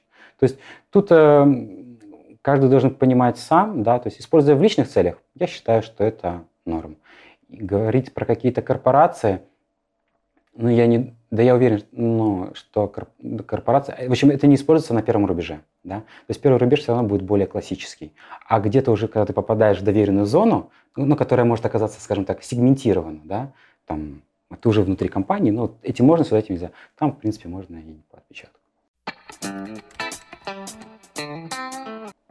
Блиц. Давай. До 10 коротких вопросов отвечаешь как угодно длинно, можешь один вопрос скипануть. Угу. В принципе, можешь и все скипануть, но если скипанешь больше, чем один, тебя в комментарии закидают какахами. Значит, первый вопрос. Э, как строится ценообразование при составлении зарплат киберсекьюрити специалистам? Грубо говоря, от чего зависит зарплата Это, э, специалиста в твоей отрасли? От технических скиллов.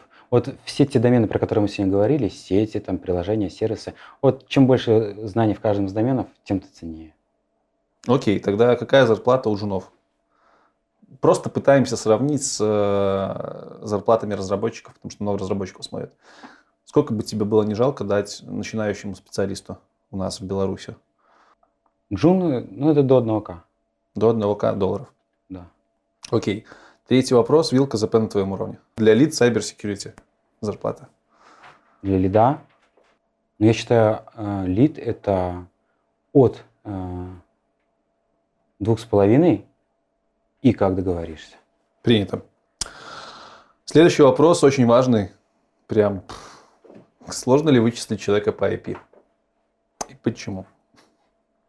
Если ты используешь IP-адрес э, провайдера местного, да, скажем так, той страны, в которой ты находишься, то нет, это не сложно. То есть правоохранительные органы могут обратиться к этому провайдеру. Если же ты используешь там цепочку серверов, да, для того, чтобы подключиться там, к тому же сайту, и проходительные органы, и эти сервера расположены, там, как мы сегодня говорили, там, в разных странах, то, соответственно, проходительный орган нужно собрать информацию со всех серверов, чтобы эту цепочку, скажем так, развернуть ну, до, до, до самого начала, откуда она начиналась. А это уже, как правило, нетривиальная задача, потому что есть страны, которые просто не идут на контакт и никакой информации никому предоставлять не будут. Окей. Как найти настоящего черного хакера? Э, ну, это надо идти на специализированные форумы, да, это, Ну, на самом деле, вот просто так пойти, это ну, не так уже, ну, не так просто, да, то есть это надо как-то, надо, в эту тему надо погружаться, это нужны специализированные форумы, и не всегда ты можешь его найти, скажем так, прямыми запросами, там, ну, мне нужен хакер, да. То есть ты сначала они все очень осторожничают, ну, они могут жить в торсетях, да, скажем так. Черный хакер, он э, в любом случае может понадобиться для чего? Для того, чтобы оказать тебе какую-то услугу, да. То есть э, искать надо через эту услугу. То есть если ты хочешь оказать какую-то, получить какой-то сервис, не знаю, там, малвайр, чтобы тебе, да, там подогнали, все. Соответственно, вот туда и надо нырять. Вопрос следующий задал аж целых три человека. Существует ли рынок э, null day уязвимостей, черный рынок? Zero day, да? Zero day, да, zero day. Угу. И что он из себя представляет? Да, существует. Опять-таки, это тоже э, это рынок тех, э, тех уязвимостей. По сути, это рынок о уязвимостях, это готовые эксплойты к этим уязвимостям, которые позволяют про проэксплуатировать, получить ну, несанкционированный доступ, и о которых э, вендору там еще неизвестно. Да? То есть разработчик не знает об этих уязвимостях, нету, соответственно, патчей под эти уязвимости. Злоумышленники, покупая такие эксплойты, могут э, получить доступ к той системе, которая их интересует. Есть какие-то прям физические сайты, там, не знаю, в Торе, там же еще где-то? Ну, надо искать, да. Ну, то есть, э, это... Я не спрашиваю, знаешь ли ты их. Да, ну, то есть, это опять-таки не из разряда, там, zero day уязвимость угу. купить, там, так вот просто не найдешь. Буду много читать, тут такие термины для меня очень непонятные. Что представляет из себя CTF? Я погуглил, что это такое, это Capture the Flag. Это, понимаю, да. какое-то соревнование. Да, это мероприятия, а, в которых, опять-таки, это а, могут участвовать, ну, то есть, может быть, условно говоря, просто какая-то лаборатория, да, которая разрабатывает, то есть это какая-то инфраструктура, в которой э, есть уязвимость, уязвимости, вот как мы говорили, в сетях, в сервисах, там, в данных, ну, где угодно. Вот. И твоя задача найти как больше, больше, ну, как больше, можно больше уязвимостей, и каждая уязвимость дает какой-то токен. Да? Допустим, ты там взломал какой-то веб-сервер, там увидел э, файлик лежит, uh-huh. зашел в него, там написано токен там, такой-то, к примеру. И эти токены ты собираешь, их вводишь, допустим, в портал. Чем больше этих токенов насобирал, тем больше так, флагов ты как бы захватил. Ну, это такая простая, скажем так, реализация, да, то есть там, где, в принципе, может быть каждый за себя, может быть какая-то команда, да, где вы командой работаете, потому что чем серьезнее мероприятие Capture the Flag, да, тем сложнее задание. И тем и там ребята объединяются в команды, да, объединяются командам уже по скиллам. Кто-то хорошо разбирается в криптографии, кто-то в сетях, кто-то там в реверсе, да. И опять-таки каждый в своей области копает. Кто-то нашел, ну, не знаю, взломал веб-сервер, нашел какой-нибудь бинарный файл, он понимает, что надо разреверсить. Он отдает своему там, реверсу, инженеру, и тот его начинает реверсить. Вот эта команда. И опять-таки цель опять, ну, собрать как можно, набрать как можно больше очков и захватить флаг. То есть ты соревнуешься между командами. И чтобы игра была еще более интересная, да, то есть в этой инфраструктуре сидят, сидят не только ну, взломщики, но и offensive, защитники, mm-hmm. которые могут, ну, то есть э, в реальном времени внедрять какие-то защитные меры. Там, где-то не был настроен фаервол, они его поднастроили, да, то есть и если там еще пять минут назад э, атакующие могли прорваться там, да, то теперь ему надо как-то этот фаервол обходить. Вот, и такое начинается противостояние. Это, это какая-то методология или это название просто... Это мероприятие. Ми... мероприятие. Название, Люди... тип мероприятия, да? Да, да, да. Они там могут длиться, проводятся, там, не знаю, нон-стопом а, там, два дня. То есть их могут и компании проводить, либо это могут быть прям какие-то конте... эти соревнования там, это могут в онлайне, да, а могут прямо физически проводиться мероприятия. Mm-hmm. Ребята приезжают, там прямо, ну, вот, все оборудование занимают. Можно места. это внутри компании у себя провести, если отдел большой? Конечно, да, собрать свою лабораторию. Да, да. Ну, то есть это просто Э, скажем так, тестирование своих навыков. И, ну, это интересно в разрезе, это как спортивное мероприятие, скажем mm-hmm. так, для тех, кто умеет взламывать и интересуется. Окей, okay, принято. Следующая штука, я немножко ржал, когда понял, что это такое. Вопрос звучит так. Знаешь ли ты, что такое DevCon и есть ли аналоги в СНГ? Первое, что я подумал, что DevCon это какое-то сборище э, анимешников. Ну, типа, там, GameCon. Mm-hmm. Что-то кон, это обычно какие-то мероприятия, но оказалось, что DevCon это... Def, простите меня за мой английский. Defense Readiness Condition. И это вообще вроде как относится к обороне. Это типа степень готовности страны к атаке, что-то типа такого. Не, DevCon это конфа, которая гоняет там тоже всякие хакинги, CTF могут проводить. А, называется DevCon, да? Деф... Dev, да. DevCon. Прикольно. наверное, слово Defensive Conference. Может, я просто перегуглил. Я реально такой DevCon, у меня там написано, типа, в Америке есть несколько уровней безопасности. Если первый уровень DevCon объявляется, то там чуть ли не железный щит. Нет, все проще. Окей, то есть это мероприятие, Да. оно, оно где проходит? Ну, оно может проходить в разных городах, в разных странах. Есть, А в СНГ, я так понимаю, его нет официально, да? я не помню, чтобы оно было на территории. А, хорошо, какие-то мероприятия можно посещать вот в СНГ по кибербезопасности? Ну, допустим, у нас вот в Беларуси вообще ну, нет таких особых мероприятий, такие масштабы. Ну, потому что у нас и компаний не так много, которые этим занимаются. Ну, Россия. Россия, да.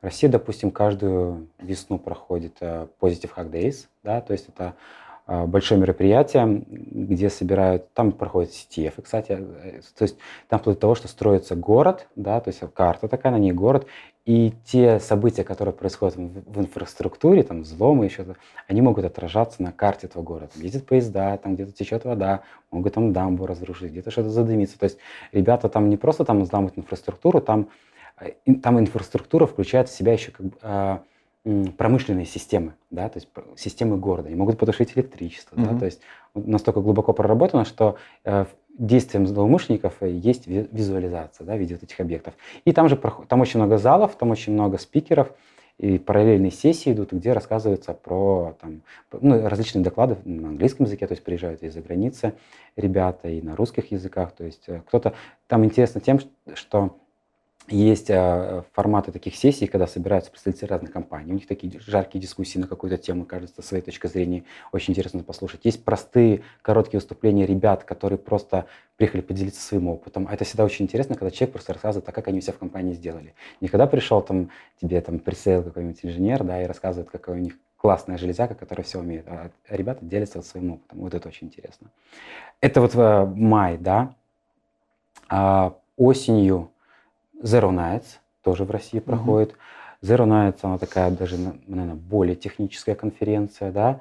И, ну, и тоже такая, они достаточно масштабные, это обычно арендуется там, ну, большая площадка, там куча залов, там, вплоть до того, там выставляют машину в зале, да, там могут, можно подойти попробовать взломать машину, там, сигнализацию, различные испытания, там, какие-то бары, там, ну, такое, там, это прямо такое целое мероприятие, оно там длится там, несколько дней, и, ну, вот туда много народу приезжает. В гостинице вот я, я ездил на Positive Hack Days, очень прикольно наблюдать, когда приезжают различные ребята там, ну, из других стран, ну, вида вне- внешне, и вот они все там потом стекаются туда. И очень много ребят приезжают именно поиграть в эти CTF, Мгм. ну, потому что, ну, это крутое мероприятие, то есть такое не часто где встретишь, и для них это как бы Мгм. вообще прямо.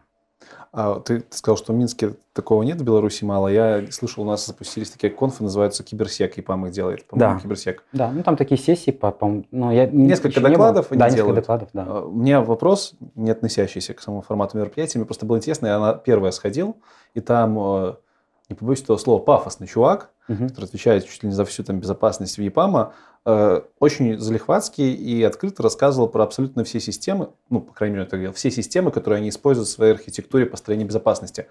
Это вообще ну, как? Зачем это на публику выносить? Зачем рассказывать, что они там используют какие-то приложения? Это же, наверное, повышает уровень э, небезопасности. Вот знаешь, был у меня период такой тоже, когда мы такие, нельзя рассказать, оно до сих пор где-то сказать, подкорка осталось. Какой антивирус используем, типа, не скажем. Типа. Ну, это, это кажется логичным. Ну, это логично, но это, знаешь, такое... Есть в безопасности тоже такое понятие security с obscurity, да, по-английски. Это э, безопасность через незнание. То есть пока ты не знаешь, да, чего-то, типа, ну, мы в безопасности. Допустим, мы будем хранить на FTP-сервере в папке вот с таким рандомным именем, да, э, на веб-сервере, пускай, да, то есть Мгм. вот с таким рандомным именем, вот секретный какой-то ключик. Э, Любой, кто знает этот URL, может через интернет, ну, просто на интернетный адрес стукнуться и увидеть этот ключик. Типа вроде как небезопасно, но там же такой рандомный URL. Типа вроде как и безопасно, никто же такой URL сам не подберет. И вот эта практика, когда ты строишь безопасность через незнание, она, ну, она неправильная, да. И то, что я там кому-то что-то не рассказываю, какие мы там используем антивирусы, системы, там, движки, ну да, это может, э, это точно, но это не навредит, то, что я не рассказал, оставил это в секрете.